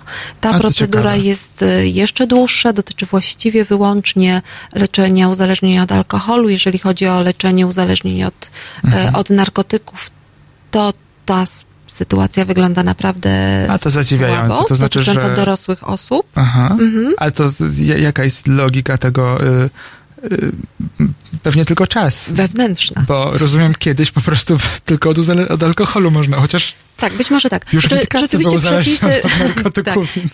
Y, Przepisy mówią tak, że leczenie, leczenie uzależnienia jest leczeniem zasadniczo dobrowolnym. Leczenie Aha. uzależnienia od narkotyków jest leczeniem dobrowolnym, poza sytuacjami, kiedy osoba uzależniona od narkotyków popełni jakiś czyn zabroniony i jakby w toku procesu Mhm. karnego, postępowania karnego zostanie orzeczony dododatkowo jej przymusowe, Przymusowe leczenie. leczenie. Tak? Trochę znowu zagmatwam, bo psychiatrzy to do siebie mają, że wiele rzeczy gmatwają. A y, trochę inaczej wygląda sytuacja, jeżeli osoba uzależniona na przykład od narkotyków w przebiegu tego Mhm. uzależnienia będzie zdradzała objawy choroby psychicznej. Dostanie na przykład, to jest bardzo prawdopodobne, że dostanie psychozy ponarkotykowej, Mhm. to wtedy jakby wchodzimy już w inny obszar. Ale musimy mieć narzędzia, rozumiem, psychiatryczne, żeby można było tak, go... troszkę tak. Natomiast jeżeli chodzi o samo leczenie takie odwykowe, to jeżeli chodzi o leczenie uzależnienia od substancji psychoaktywnych, od narkotyków, od dopalaczy, to musimy liczyć na leczenie dobrowolne. Jeżeli chodzi o leczenie przymusowe, to wygląda to e, no, naprawdę bardzo, bardzo skromnie. Jeżeli chodzi o uzależnienie przymusowe, leczenie e, uzależnienia od alkoholu, te narzędzia są troszkę szersze, ale e, ta procedura trwa jeszcze dłużej Mhm. i jej skuteczność jest e, bardzo, bardzo e, niewielka. Choć y, no, jestem zdziwiony i muszę wyrazić to zdziwienie, czyli, czyli jednak alkohol jest w jakimś sensie gloryfikowany jako, jako uzależnienie. Jeśli ktoś jest No. uzależniony od alkoholu, to jest, y, ma większe szanse pomocy y, niż osoba, która jest uzależniona od narkotyków. Jeśli mówimy o takiej pomocy dostępnej, y, Tak, nawet takiej, której on nie chce, tak. To, Tak. To, to jednak mimo wszystko mm, troszkę więcej jest tych narzędzi, ale to jednak jest związane z roz, rozpowszechnieniem uzależnienia od Tak. alkoholu i od innych jest to substancji. zdecydowanie. Tak, Być może to jest kwestia też czasu y, w takim znaczeniu, może że tak. pewne narzędzia są dostosowane do, do potrzeb. A powiedz, czy to się też y, jakoś odnosi do uzależnienia od hazardu? Czy są w ogóle jakieś y, mm, narzędzia właśnie takiego jakiegoś przymusowego leczenia osoby, która jest uzależniona od hazardu, bo, bo konsekwencje też mogą być bardzo Powiem szczerze, że nie wiem, tak? Mhm. To, to, to jest rzeczywiście branża i dziedzina dotycząca em, specjalistów leczenia Uzależnień, uzależnień, tak i tak. terapeutów uzależnień, natomiast rzeczywiście no, y, jakieś konsekwencje tych, tych różnych Mhm. uzależnień behawioralnych, zwłaszcza e, hazardu, Tak. mogą być bardzo, Ale bardzo na pewno poważne. psychiatra tego nie może stwierdzić, tak? Czyli czy, czy, czy może tak być, że na przykład pacjent przyjdzie do psychiatry, Tak. y, nawet się zgodzi y, Na y, konsultację, na na konsultację wizytę. Mhm. żeby y, w, w celu y, jednak podjęcia jakiegoś takiego leczenia Kierujemy do, do specjalistów, do Od uzależnień. terap- tak, tak, od, Mhm. od uzależnień i coraz więcej ośrodków, które do tej pory oferowało e, terapię uzależnień tych klasycznych, tak, Mhm. czyli dotyczących alkoholu albo narkotyków, rozszerza swoją ofertę i zajmuje się również e, no, uzależnieniami Mhm. behawioralnymi, hazardem, czy uzależnieniem od e, internetu, komputerów, telefonów i tak dalej, i tak dalej. Powiedzieliśmy do tej pory tak, że jeśli pacjent jest chory, rodzina jest zaniepokojona, to przede wszystkim powinna zająć się takimi dostępnymi, możliwymi metodami zachęcania do tego, żeby pacjent skorzystał z y, konsultacji lekarskiej, bo jak najszybciej potrzebujemy zaangażować w cały proces y, lekarza, ponieważ postawienie stosownej diagnozy spowoduje, że pacjent może dość szybko po prostu być wyleczony nawet. Tak. Powiedziałaś bardzo interesującą rzecz, że czasami lekarz rodzinny może być no, postrzegany przez osobę, która jest chora jako, jako neutralna osoba, która dba o jej zdrowie, w związku z tym częściej po prostu skłonna będzie posłuchać tego, żeby pójść na konsultację do innego lekarza, na przykład psychiatry. Powiedzieliśmy też, że jeżeli te wszystkie metody nie działają, czyli jeżeli dobra wola nie działa, a konsekwencje choroby psychicznej zaczynają być bardzo no, y, dotkliwe dla całej rodziny, to wtedy możemy sięgnąć po dwa narzędzia, y, instrumenty prawne. Jeden y, instrument prawny to jest taki bardziej mm, dotyczący tylko samego leczenia, czyli możemy wnioskować do sądu o przymusowe leczenie. Tak. Sąd podejmuje decyzję na podstawie opinii biegłego psychiatry i to decyzja dotyczy tylko jednorazowego leczenia szpitalnego.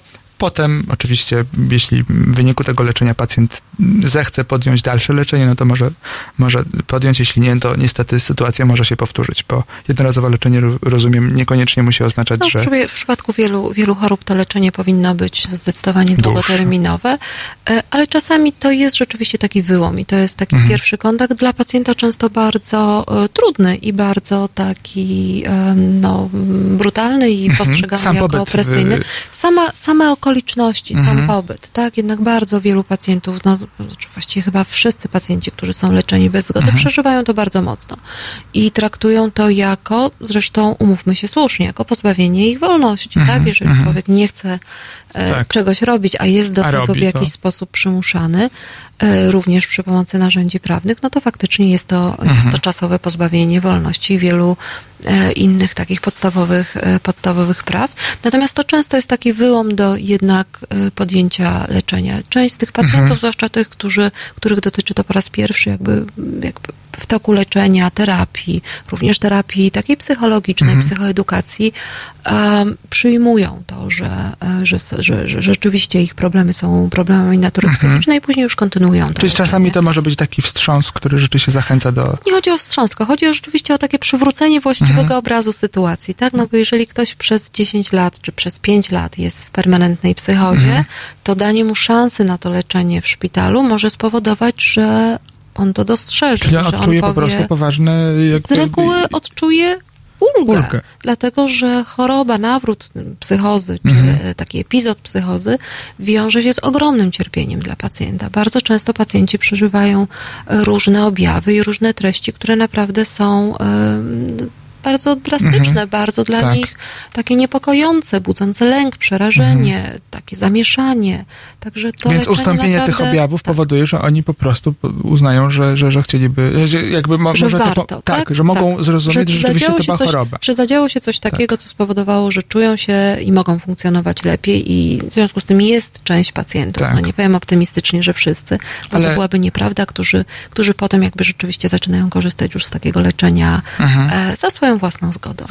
No właśnie. I następny taki element, od którego w zasadzie zaczęliśmy, czyli bardzo groźna nazwa ubezwłasnowolnienie, to też jest narzędzie dostępne, prawne, ale tylko w takich sytuacjach, kiedy kiedy rzeczywiście innej możliwości y, udzielenia pomocy, pomocy nie widać, y, nie ma, mm, no wtedy trzeba pozbawić prawa, wszelkich praw w zasadzie pacjenta do tego, żeby móc y, zająć się nim, ale w, w takiej sytuacji potrzebujemy kogoś, kto podejmie, podejmie to wyzwanie, czyli będzie opiekunem prawnym, y, no i będzie chciał być, będzie gotowy na, na wszelkie konsekwencje z tym związane. Czyli tak jakby mm, nagle miał dziecko, które jednak nie wygląda. dosyć. Tak, nie wygląda jak dziecko, nie jest dzieckiem, a ma prawa dziecka. Czyli może z jednej strony robić wszystko, co chce, a z drugiej strony nie odpowiada za to, czyli ten opiekun no, nie ma łatwo.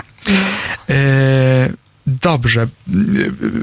Podsumowaliśmy to wszystko, co powiedzieliśmy do tej pory. Chciałbym jeszcze kilka słów e, powiedzieć, żebyś powiedziała na temat e, e, bardziej praw pacjenta, czyli takiego przekraczania, nadużywania zbyt częstego, zbyt częstych prób korzystania z takich narzędzi, jak właśnie ubezwłasnowolnienie. Na temat tego, dlaczego to nie jest, bo zaczęła się audycja od tego, że na początku powiedziała, że to jest takie nadmiarowe mm, narzędzie jednak, że to jest trochę przestarzałe chyba, tak? e, Tak, zdecydowanie. To, to określiłaś. I u mnie też to wywołuje mm, no, nieprzyjemne uczucia związane z tym, że bo w zasadzie może to dotyczyć każdego z nas. Y, Niemal na każdej audycji y, y, dotyczącej zdrowia psychicznego mówimy o tym, że każda choroba psychiczna może dotyczyć każdego z nas. W związku z tym tego typu historie, jak pozbawienie wolności, ponieważ jesteśmy chorzy, również może dotyczyć każdego z nas. Więc chciałbym, żebyś kilka słów o tym powiedziała, ale to po tym, jak posłuchamy utworu Mała Piotra Roguckiego, a po kilku minutach wrócimy do tego tematu.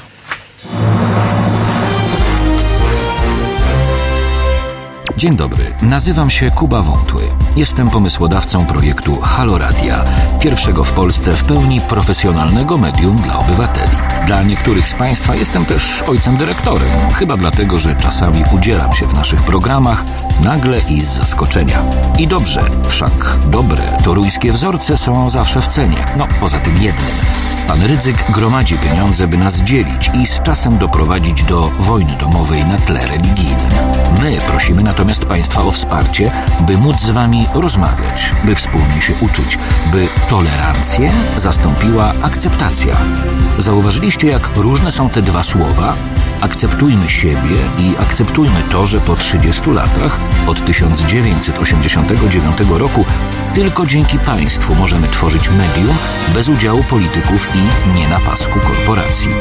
Pamiętajcie o nas codziennie jeśli chcecie być częścią naszej społeczności, to słuchajcie, oglądajcie, piszcie, mówcie i finansujcie swój obywatelski projekt Halo Radia www.halo.radio ukośnik SOS. Dziękuję w imieniu wszystkich dziennikarzy i swoim własnym.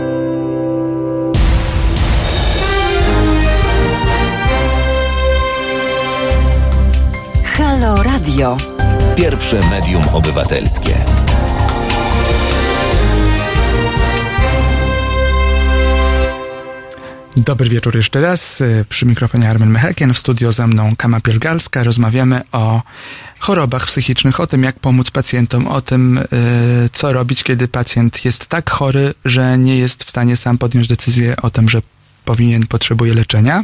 Powiedzieliśmy, że jest kilka możliwości, jest to ciągle bardzo trudne, ponieważ e, choroby psychiczne mają do siebie, że często zmieniają postrzeganie rzeczywistości i chory bardzo często jest przekonany, że jest zdrowy, a wszyscy inni, którzy chcą, żeby on się leczył, coś im dolega, coś, coś jest nie tak z tymi wszystkimi innymi. W takich sytuacjach mm, y, powiedziałaś, że najlepiej się sprawdza jednak znalezienie kogoś, do kogo, mm, jakiejś osoby, do, do której pacjent ma zaufanie, bo wtedy po prostu może się uda zachęcić, żeby ten pac- pacjent zechciał się konsultować z lekarzem. A jak już będzie u lekarza, to znowu następna y, szansa, że może się uda y, zachęcić tego pacjenta do tego, żeby podjął regularne leczenie. Gdyby się to nie udało, jest możliwość y, przymusowego leczenia w znaczeniu takim, że sędzia podejmuje decyzję o jednorazowej hospitalizacji, potem jest to nieszczęsne ubezwłasnowolnienie. A teraz moje pytanie dotyczyło tego, czy czy to jest w ogóle bezpieczne, że takie narzędzie istnieje? Bo rozumiem, y, do tej, do tej pory mówiliśmy, że to jest potrzebne dla pacjenta, że dzięki temu pacjentowi możemy pomóc, możemy go leczyć, ale z drugiej strony myślę sobie o zdrowych ludziach, którzy mogliby być y, ubezwłasnowolnieni, szczególnie, że historyczne przypadki takie były, bo to, to narzędzie ubezwłasnowolnienia, właśnie, może to jest tak stare, że aż, aż tak stare. Od ilu lat istnieje? Nie, nie wiem. Nie wiem. To, ale to nie jest y, ostat, to nie są ostatnie lata. Nie, nie, nie. To jest, nie, to jest stare narzędzie. tak, to- czyli, to jest czyli w zasadzie y, takie polityczne narzędzie opresji, opresji również mogłoby to być. E, właśnie, jak się bronić przed tym? Czy, czy mamy się bać? No mam nadzieję, że nie, mimo wszystko. E, znaczy, ge- Generalnie psychiatria jest takim, jest taką dziedziną medycyny, która może być wykorzystywana i wielokrotnie były próby wykorzystywania politycznego i w różnych Mhm. innych niecnych cela, celach um, rzekomych chorób psychicznych i, i, i stosowania, używania psychiatrii jako narzędzia represji wobec Mhm. osób, wrogów, przeciwników prze- politycznych osób, represjonowanych, niewygodnych itd., itd. Natomiast no, liczmy na to, że jednak e, w warunkach demokratycznych z takimi sytuacjami nie będziemy mieć do czynienia. E, Wszystkie te procedury dotyczące postępowania wbrew woli pacjenta Mhm. jednak podlegają takiej kilkustopniowej kontroli, tak? Bo to, że ktoś składa wniosek, opisuje sytuację swojej perspektywy, ze swojej perspektywy, to jest ten pierwszy element. Drugim elementem, tak jak chociażby mówiliśmy o tym leczeniu w trybie wnioskowym, jest to pierwsze zaświadczenie lekarza, który powinien się wypowiedzieć co do prawdopodobieństwa choroby psychicznej, która uzasadniałaby konieczność leczenia wbrew woli pacjenta. Trzecim elementem jest opinia biegłego psychiatry. Zadałeś w którymś momencie pytanie, na czym polega to badanie? No, badanie psychiatryczne jednak głównie polega na, e, na rozmowie. Tak? My nie mamy zbyt wielu narzędzi takich, Mhm. jak mają e, chociażby, nie wiem, interniści. Nie możemy zważyć, zmierzyć. e, Reno, z- rezonans, chociaż Rezonans chociaż tak, ale rezonans jest badaniem dodatkowym, pomocniczym i nie świeci tam żadnymi czerwonymi cyferkami Tak. i, i sygnałami, że to jest, to Nie- jest ta nie choroba i to złamania Nie, i tak nie, nie, nie, nie. To także tak. No, psychiatria zdecydowanie opiera się na bardziej takich miękkich metodach diagnostycznych, natomiast no, wnikliwy, ba, wnikliwy Mhm. Wywiad, rozmowa z pacjentem, obserwacja jego zachowania pozwala nam na wyciągnięcie wniosków i postawienie diagnozy, uzupełnionej oczywiście Mhm. o, o, o informacje od bliskich. No i wreszcie tym ostatnim elementem i ostatnim e, sędzią jest sędzia, tak? Czyli Mhm. tą osobą, która zbiera te wszystkie informacje i, I podejmuje trzech, powiedziałaś. To w przypadku bezwłasnowolnienia. Aha. W przypadku bezwłasnowolnienia to jest e, trzech sędziów e, sądu okręgowego e, i musimy liczyć na to, że no, te elementy kontroli jednak Mhm. będą działały Właściwie. sprawnie i właściwie. Natomiast oczywiście pewne ryzyko nadużyć na każdym z tych etapów może, może Mhm. się zdarzyć i myślę, że z tym też są związane, jest związane częściowo w pacjentów, tak? którzy Mhm. mają poczucie, że no, to jest jednak takie słowo przeciwko słowu. Tak? Mhm. To rzeczywiście wielokrotnie zdarzają się takie sytuacje, gdzie mamy e, no, by, może wielokrotnie to jest troszkę za dużo powiedziane, ale bywa tak, że te dane uzyskiwane od bliskich są jednak naciągnięte, Mhm. są jednak troszeczkę no pod, przeinterpretowane. Przez, przez pryzmat, troszeczkę tak. tak. No na to musimy, to, to jakby to my psychiatrzy musimy być mhm. czujni i zwracać na to uwagę, jak ta sytuacja y, realnie i rzeczywiście wygląda. Hmm. Szanowni Państwo, przypominam, że jeszcze jest kilka minut do końca audycji, więc możecie, y, korzystając z okazji, dzwonić do nas. Podaję numer do studia 4, plus 48 22 39 059 39. Um, 22. Yy, 4, plus 48 22 39 059 22. 22. No proszę, podawałem jakiś numer, pewnie jakiś zły. E, no więc na ten właściwy jeszcze raz powtórzę 22 39 059 22 i na ten numer zapraszam, żebyście Państwo dzwonili, bo jeszcze jesteśmy kilka minut na antenie z, z Kamą. Mm, y, wracając do tego, do tych praw y, pacjenta, człowieka w ogóle, mm, w zasadzie z tego, co powiedziałaś do tej pory, to y, y, już myślę sobie, że istotą rzeczy jest to, że mm, żeby można było doprowadzić skutecznie do tego ubezwłasnowolnienia, to musieli, musiałby ktoś udowodnić, że to jest dobre dla pacjenta. Niezbędne. I że jest to, Niezbędne. tak naprawdę powinien udowodnić, że jest to potrzebne pacjentowi i jest to w jego, leży to w jego interesie i że nie ma innych metod, które byłyby mniej takie Mhm. Radykalne. radykalne tak, niż, y, niż ta instytucja Mhm. ubezwłasnowolnienia. No więc w zasadzie to już brzmi dość bezpiecznie, czyli y, to nie chodzi o to, że mm, wszelkie argumenty dotyczące niegospodarności, nieroz, nierozsądnego postępowania, y, nie, niewłaściwego, niemoralnego i jakieś tam można by Mhm. mnożyć, to nie. Nie ma żadnego y, uzasadnienia, żeby tak, kogoś święty ubezwłasnowolnić. spokój rodziny, sąsiadów, otoczenia.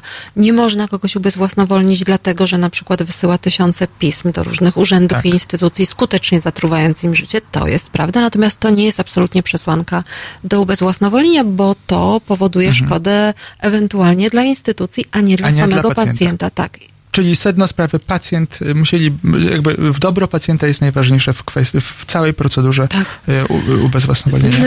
Ubezwłasnowo- Ubezwłasnowolnionych w Polsce jest około 90 tysięcy osób. To jest całkiem spora e, rzesza i naprawdę coraz więcej jest głosów mówiących o tym, że nie jest to najlepsze, najlepszy środek i najlepsze narzędzie do e, zapewnienia, do ochrony ich, ich praw i skutecznej e, pomocy. I właściwie jesteśmy jednym z nielicznych krajów europejskich, w których e, instytucja ubezwłasnowolnienia istnieje.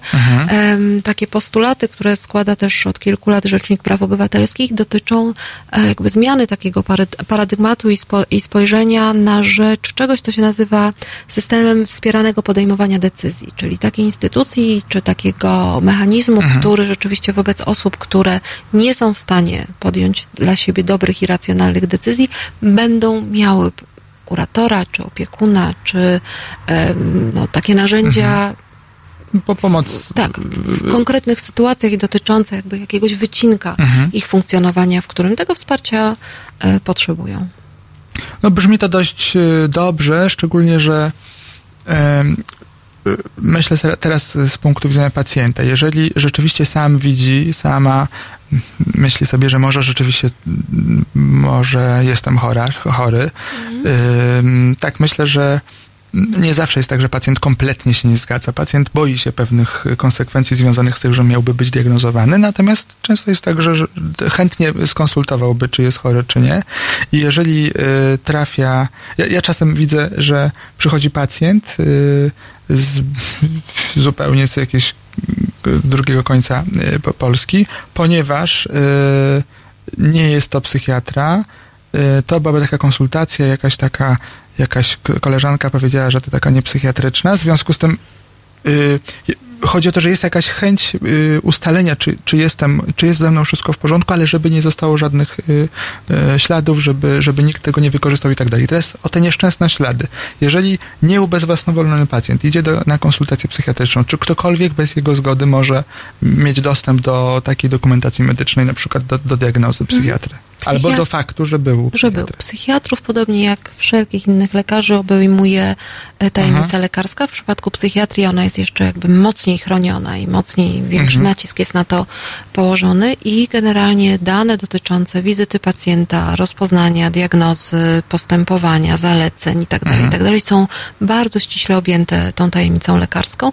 Są wyjątki, które, w których lekarz psychiatra może być zwolniony z zachowania e, tej tajemnicy. No jednym z tych wyjątków jest zgoda pacjenta. Tak, pacjent może Mhm. upoważnić e, osoby przez siebie wskazane do uzyskiwania informacji na temat swojego stanu zdrowia albo leczenia, albo dostępu do dokumentacji. Mhm. To jest podobnie jak teraz we wszystkich dziedzinach medycyny i e, natomiast bez tej zgody e, nawet bliskim osobom takiej informacji nie możemy udzielić i to jest czasami źródłem no, takich spięć, napięć i nieporozumień, bo z kolei rodziny są przekonane, no ale jak to?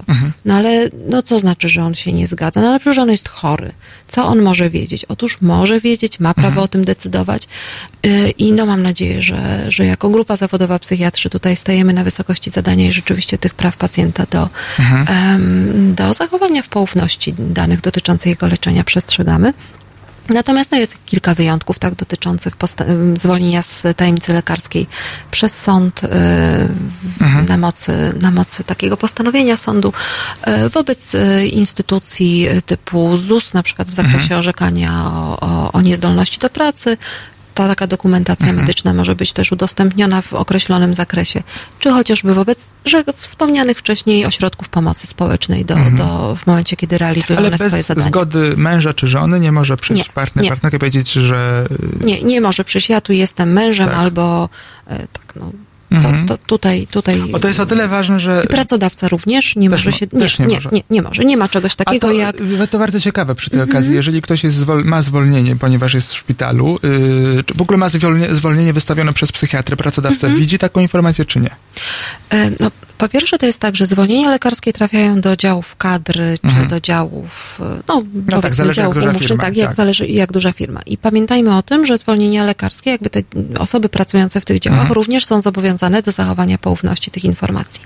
E, Ta sytuacja też się poprawia, bo rzeczywiście część psychiatr, Mhm. część, część pacjentów, e, mimo ewidentnych wskazań do, do zwolnienia lekarskiego, mimo własnych chęci do Tak. skorzystania z tego zwolnienia, obawia się, mówiąc o tym, że no nie chce przedstawić pracodawcy zwolnienia od psychiatry, Mhm. bo obawiają się jakichś konsekwencji. Na szczęście to się też troszkę zmienia i taka świadomość społeczna dotycząca e, no, tego, że naprawdę bardzo wiele osób e, korzysta z pomocy psychiatrycznej, No jest coraz że większa. teraz zawodowe jest... Tak, yy, tak, no i różnego rodzaju zaburzenia lękowe, Tak. depresyjne naprawdę są niestety e, plagą e, naszych czasów, w związku z tym jakby to, to, to podejście się trochę zmiękcza, ale e, w tym momencie, kiedy, kiedy korzystamy ze zwolnień elektronicznych, to właściwie Mhm. tych informacji rzeczywiście pracodawca już nie ma, więc być może to będzie takim... Czyli w wypadku zwolnień elektro- elektronicznych to idzie od razu do ZUS-u i pracodawca w ogóle To tylko... idzie do pracodawcy, do natomiast pracodawca po pierwsze, i zawsze tak było, pracodawca nigdy nie miał dostępu do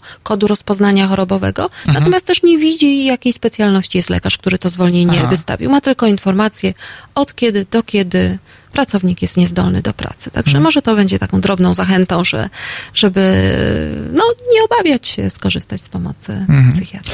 No, w związku z tym, no temu też ma służyć ta audycja, y, dużo psychoedukacji. Y, W tej sytuacji, jeżeli pacjent, y, czy nawet rodzina, myślę, że to jest dobre narzędzie do komunikacji, wyjaśnienie pacjentowi, że konsultacja psychiatryczna, na przykład u lekarza, który wystawi zwolnienie, na przykład elektroniczne, tak, więc wtedy jest poczucie pewności, że to nie będzie widoczne u, u, pracodawcy. Ale w wypadku pacjenta, który boi się, że rodzina w jakiś sposób y, nadużyje jego praw, więc nie zgodzi się na żadne konsultacje psychiatryczne, bo zostanie ślad, bo będą jakieś dokumenty i ktoś to kiedyś wykorzysta. Czyli wyobrażenie społeczne jest takie, że ktoś kiedyś wyjmie te dokumenty lekarskie i powie, że ona jest chora lub była chora psychicznie, w związku z tym coś. y, Tak, no bywają sytuacje chociażby, nie wiem, sporów małżeńskich, tak? To jest dość Tak. taka klasyczna To sytuacja. na przykład, kiedy... że dziecko nie może być u matki lub ojca, ponieważ, Ponieważ on rodzic jest leczy, tak. Aha. No to nie jest żaden argument. Znaczy rzeczywiście fakt e, rozpoznania nawet choroby Mhm. Psychicznej absolutnie nie jest żadnym argumentem do pozbawienia kogokolwiek praw rodzicielskich, praw, jakichkolwiek innych. praw, A to tak? ciekawe, bo ostatnio na taką moją y, y, y, reakcję mm, ktoś powiedział, dobrze, no ale w sądzie, jeśli ktoś jest jest przesłuchanie w sądzie w jakiejś sprawie, to jest pytanie przez e, sędziego, czy e, pan, pani leczyła się lub leczy się psychiatrycznie. W jakim celu to pytanie, to pytanie zadają? No nie wiemy, nie jesteśmy sędziami, Tak, ale... nie jesteśmy sędziami, natomiast no, jestem w stanie sobie wyobrazić, Aha. tak, że to jest, że jakby sąd wtedy ma taką informację, która, e, jeżeli na przykład zeznania tego świadka, Mhm. czy zna- zeznania tej osoby będą, nie wiem, niespójne, będą budzące wątpliwości, no to może się zastanowić, czy być może to, co mówi Ma ten jakieś- świadek ma, ma mm, swoje źródło w, w jakichś problemach, tak? Nad- Albo z drugiej strony, że być może jest to osoba, która w toku postępowania sądowego, jakby od drugiej strony na to patrząc, będzie wymagała jakiegoś wsparcia, bo na przykład sytuacja rozprawy sądowej, czy zeznawania w jakichś szczególnych okolicznościach Będą- może być dla niej bardzo obciążająca, trudna i być może należy skorzystać tutaj z, jakiejś, z jakiegoś wsparcia i pomocy. To brzmi Więc logicznie. nie zawsze jest to takie negatywne. Mhm. A z całą pewnością nie oznacza to, że jeżeli ktoś leczył się lub się leczy psychiatrycznie, to y, w jakikolwiek sposób ogranicza jego prawa. Jeśli mogę jeszcze zachęcę do, takiej, do takiego eksperymentu, do którego często zachęcam e, moich pacjentów, którzy rzeczywiście czasami mówią, no ale pani doktor, no, no ale jak, no to zwolnienie, no ale no jak ja mam powiedzieć, że ja byłem u psychiatry? E, taki ciekawy eksperyment dotyczący tego, że jeżeli zapytamy, jeżeli otwarcie przyznamy się Mhm. że korzystamy z pomocy psychiatry, że mamy problemy natury emocjonalnej czy psychicznej, powoduje niesamowite otwarcie, ponieważ jakby teraz rzeczywiście jest tak, że bardzo wiele osób Mhm. ma różnego, w różnym momencie swojego życia ma różnego e, rodzaju problemy i jakby no styl życia, sposób e, i różnego Mhm. Sposób rodzaju stresy. tak, mózgu. tak, tak, tak.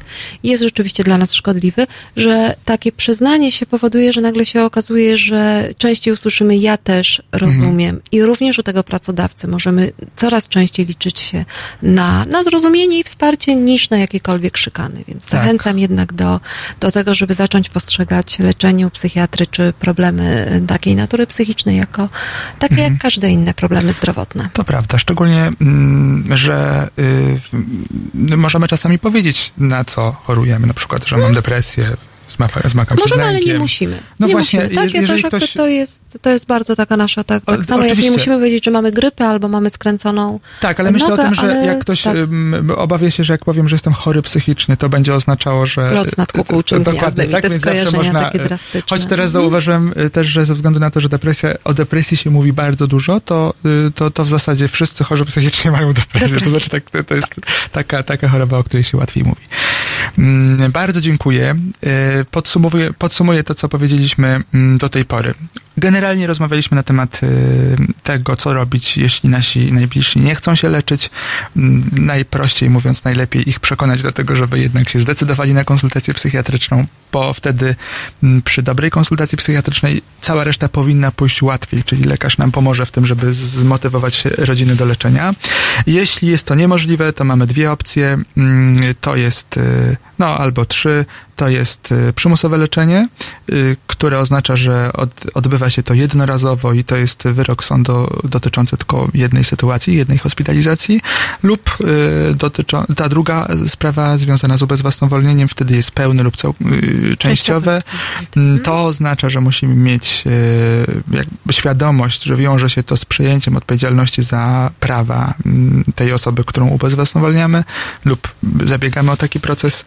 Jest to bardzo skomplikowane, bardzo obszerne, takie bardzo totalne, jak powiedziałaś, czyli dużo jest skutków ubocznych takiego postępowania. W związku z tym, jeśli mamy na uwadze leczenie i dostarczanie wsparcia y, osobie, która jest nam bliska, lepiej jest y, unikać takiego narzędzia. Mm, Natomiast jest to stosowane w takich sytuacjach, kiedy zupełnie nic innego nie jest dostępne, żeby jednak dostarczyć pomocy pacjentowi. Bardzo, bardzo Ci dziękuję za te wszystkie informacje. Ja powiem jeszcze kilka słów na temat y, tego, co się będzie działo z naszą audycją w przyszłości. Otóż, jak wspomniałem na wstępie, jest to dzisiaj no, ostatnia audycja, jak na razie, o tak późnej porze. I jest to powód, decyzja została podjęta ze względu na to, że Państwo zgłaszaliście, że jest to późna pora i że wolelibyście, żeby audycja była o nieco wcześniejszej porze. W związku z tym od najbliższej niedzieli, każdą niedzielę będziemy się mogli spotkać y, e, od godziny 17 do 19. Każda pierwsza miesiąca, e, niedziela w miesiącu mm, to będzie audycja o nazwie Kinoterapia razem z Tomkiem Raczkiem, a w inne niedziele będziemy się spotykali my i będziemy rozmawiali o zdrowiu psychicznym. A o czym porozmawiamy w najbliższą niedzielę? Otóż porozmawiamy o serialu The Crown, Ym, a to jest ciekawa sprawa, dlatego że będziemy mogli połączyć psychologię z filmem i porozmawiać o rodzinie, o relacjach rodzinnych, o wolności w rodzinie, o wychowaniu dzieci, o potrzebach dzieci zaniedbanych w dzieciństwie, o konsekwencjach tych potrzeb zaniedbanych. Dużo interesujących tematów związanych ze, z funkcjonowaniem w rodzinie, dlatego zachęcam, żebyście Państwo, szczególnie ci, którzy są fanami serialu, dzwonili do nas, ponieważ będziemy mogli wspólnie o tym porozmawiać. Jeszcze raz dziękuję Tobie, Kama, za udział. Dziękuję, dziękuję za za zaproszenie. za to, że o tak późnej porze zgodziłaś się przyjść i mam nadzieję, że to nie ostatni raz, bo jeszcze dużo tematów można by poruszyć o zdrowiu psychicznym, więc już Cię zapraszam na następną audycję. Dziękuję, E, Państwu również bardzo dziękuję za udział, dziękuję za telefony. Mm, e, Żegnam się z Państwem, zostawiam Państwa z utworem em, z utworem Let's Play Birds. Dobranoc, do usłyszenia. Dobrej nocy. W niedzielę po kościele. Od 19 do 21 publicysta i wydawca Marcin Celiński będzie sumować tydzień wraz z gośćmi w studio i z Państwem. 19.21. www.halo.radio. Słuchaj na żywo, a potem z podcastów.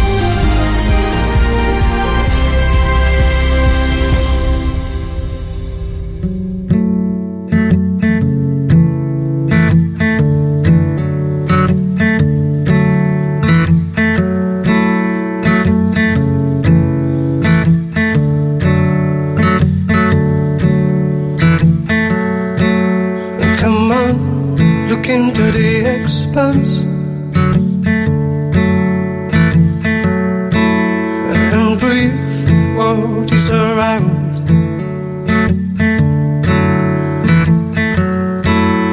Come on, don't be afraid to look.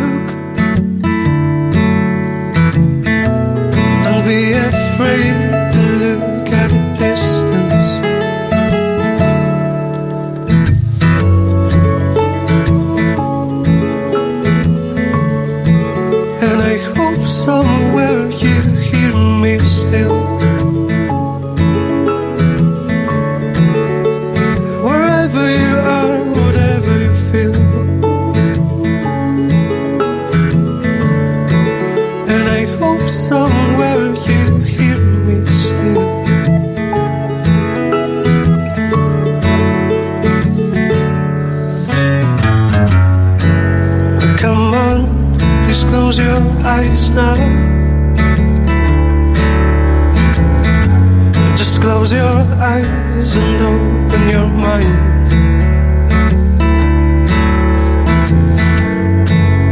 And please don't look at me now.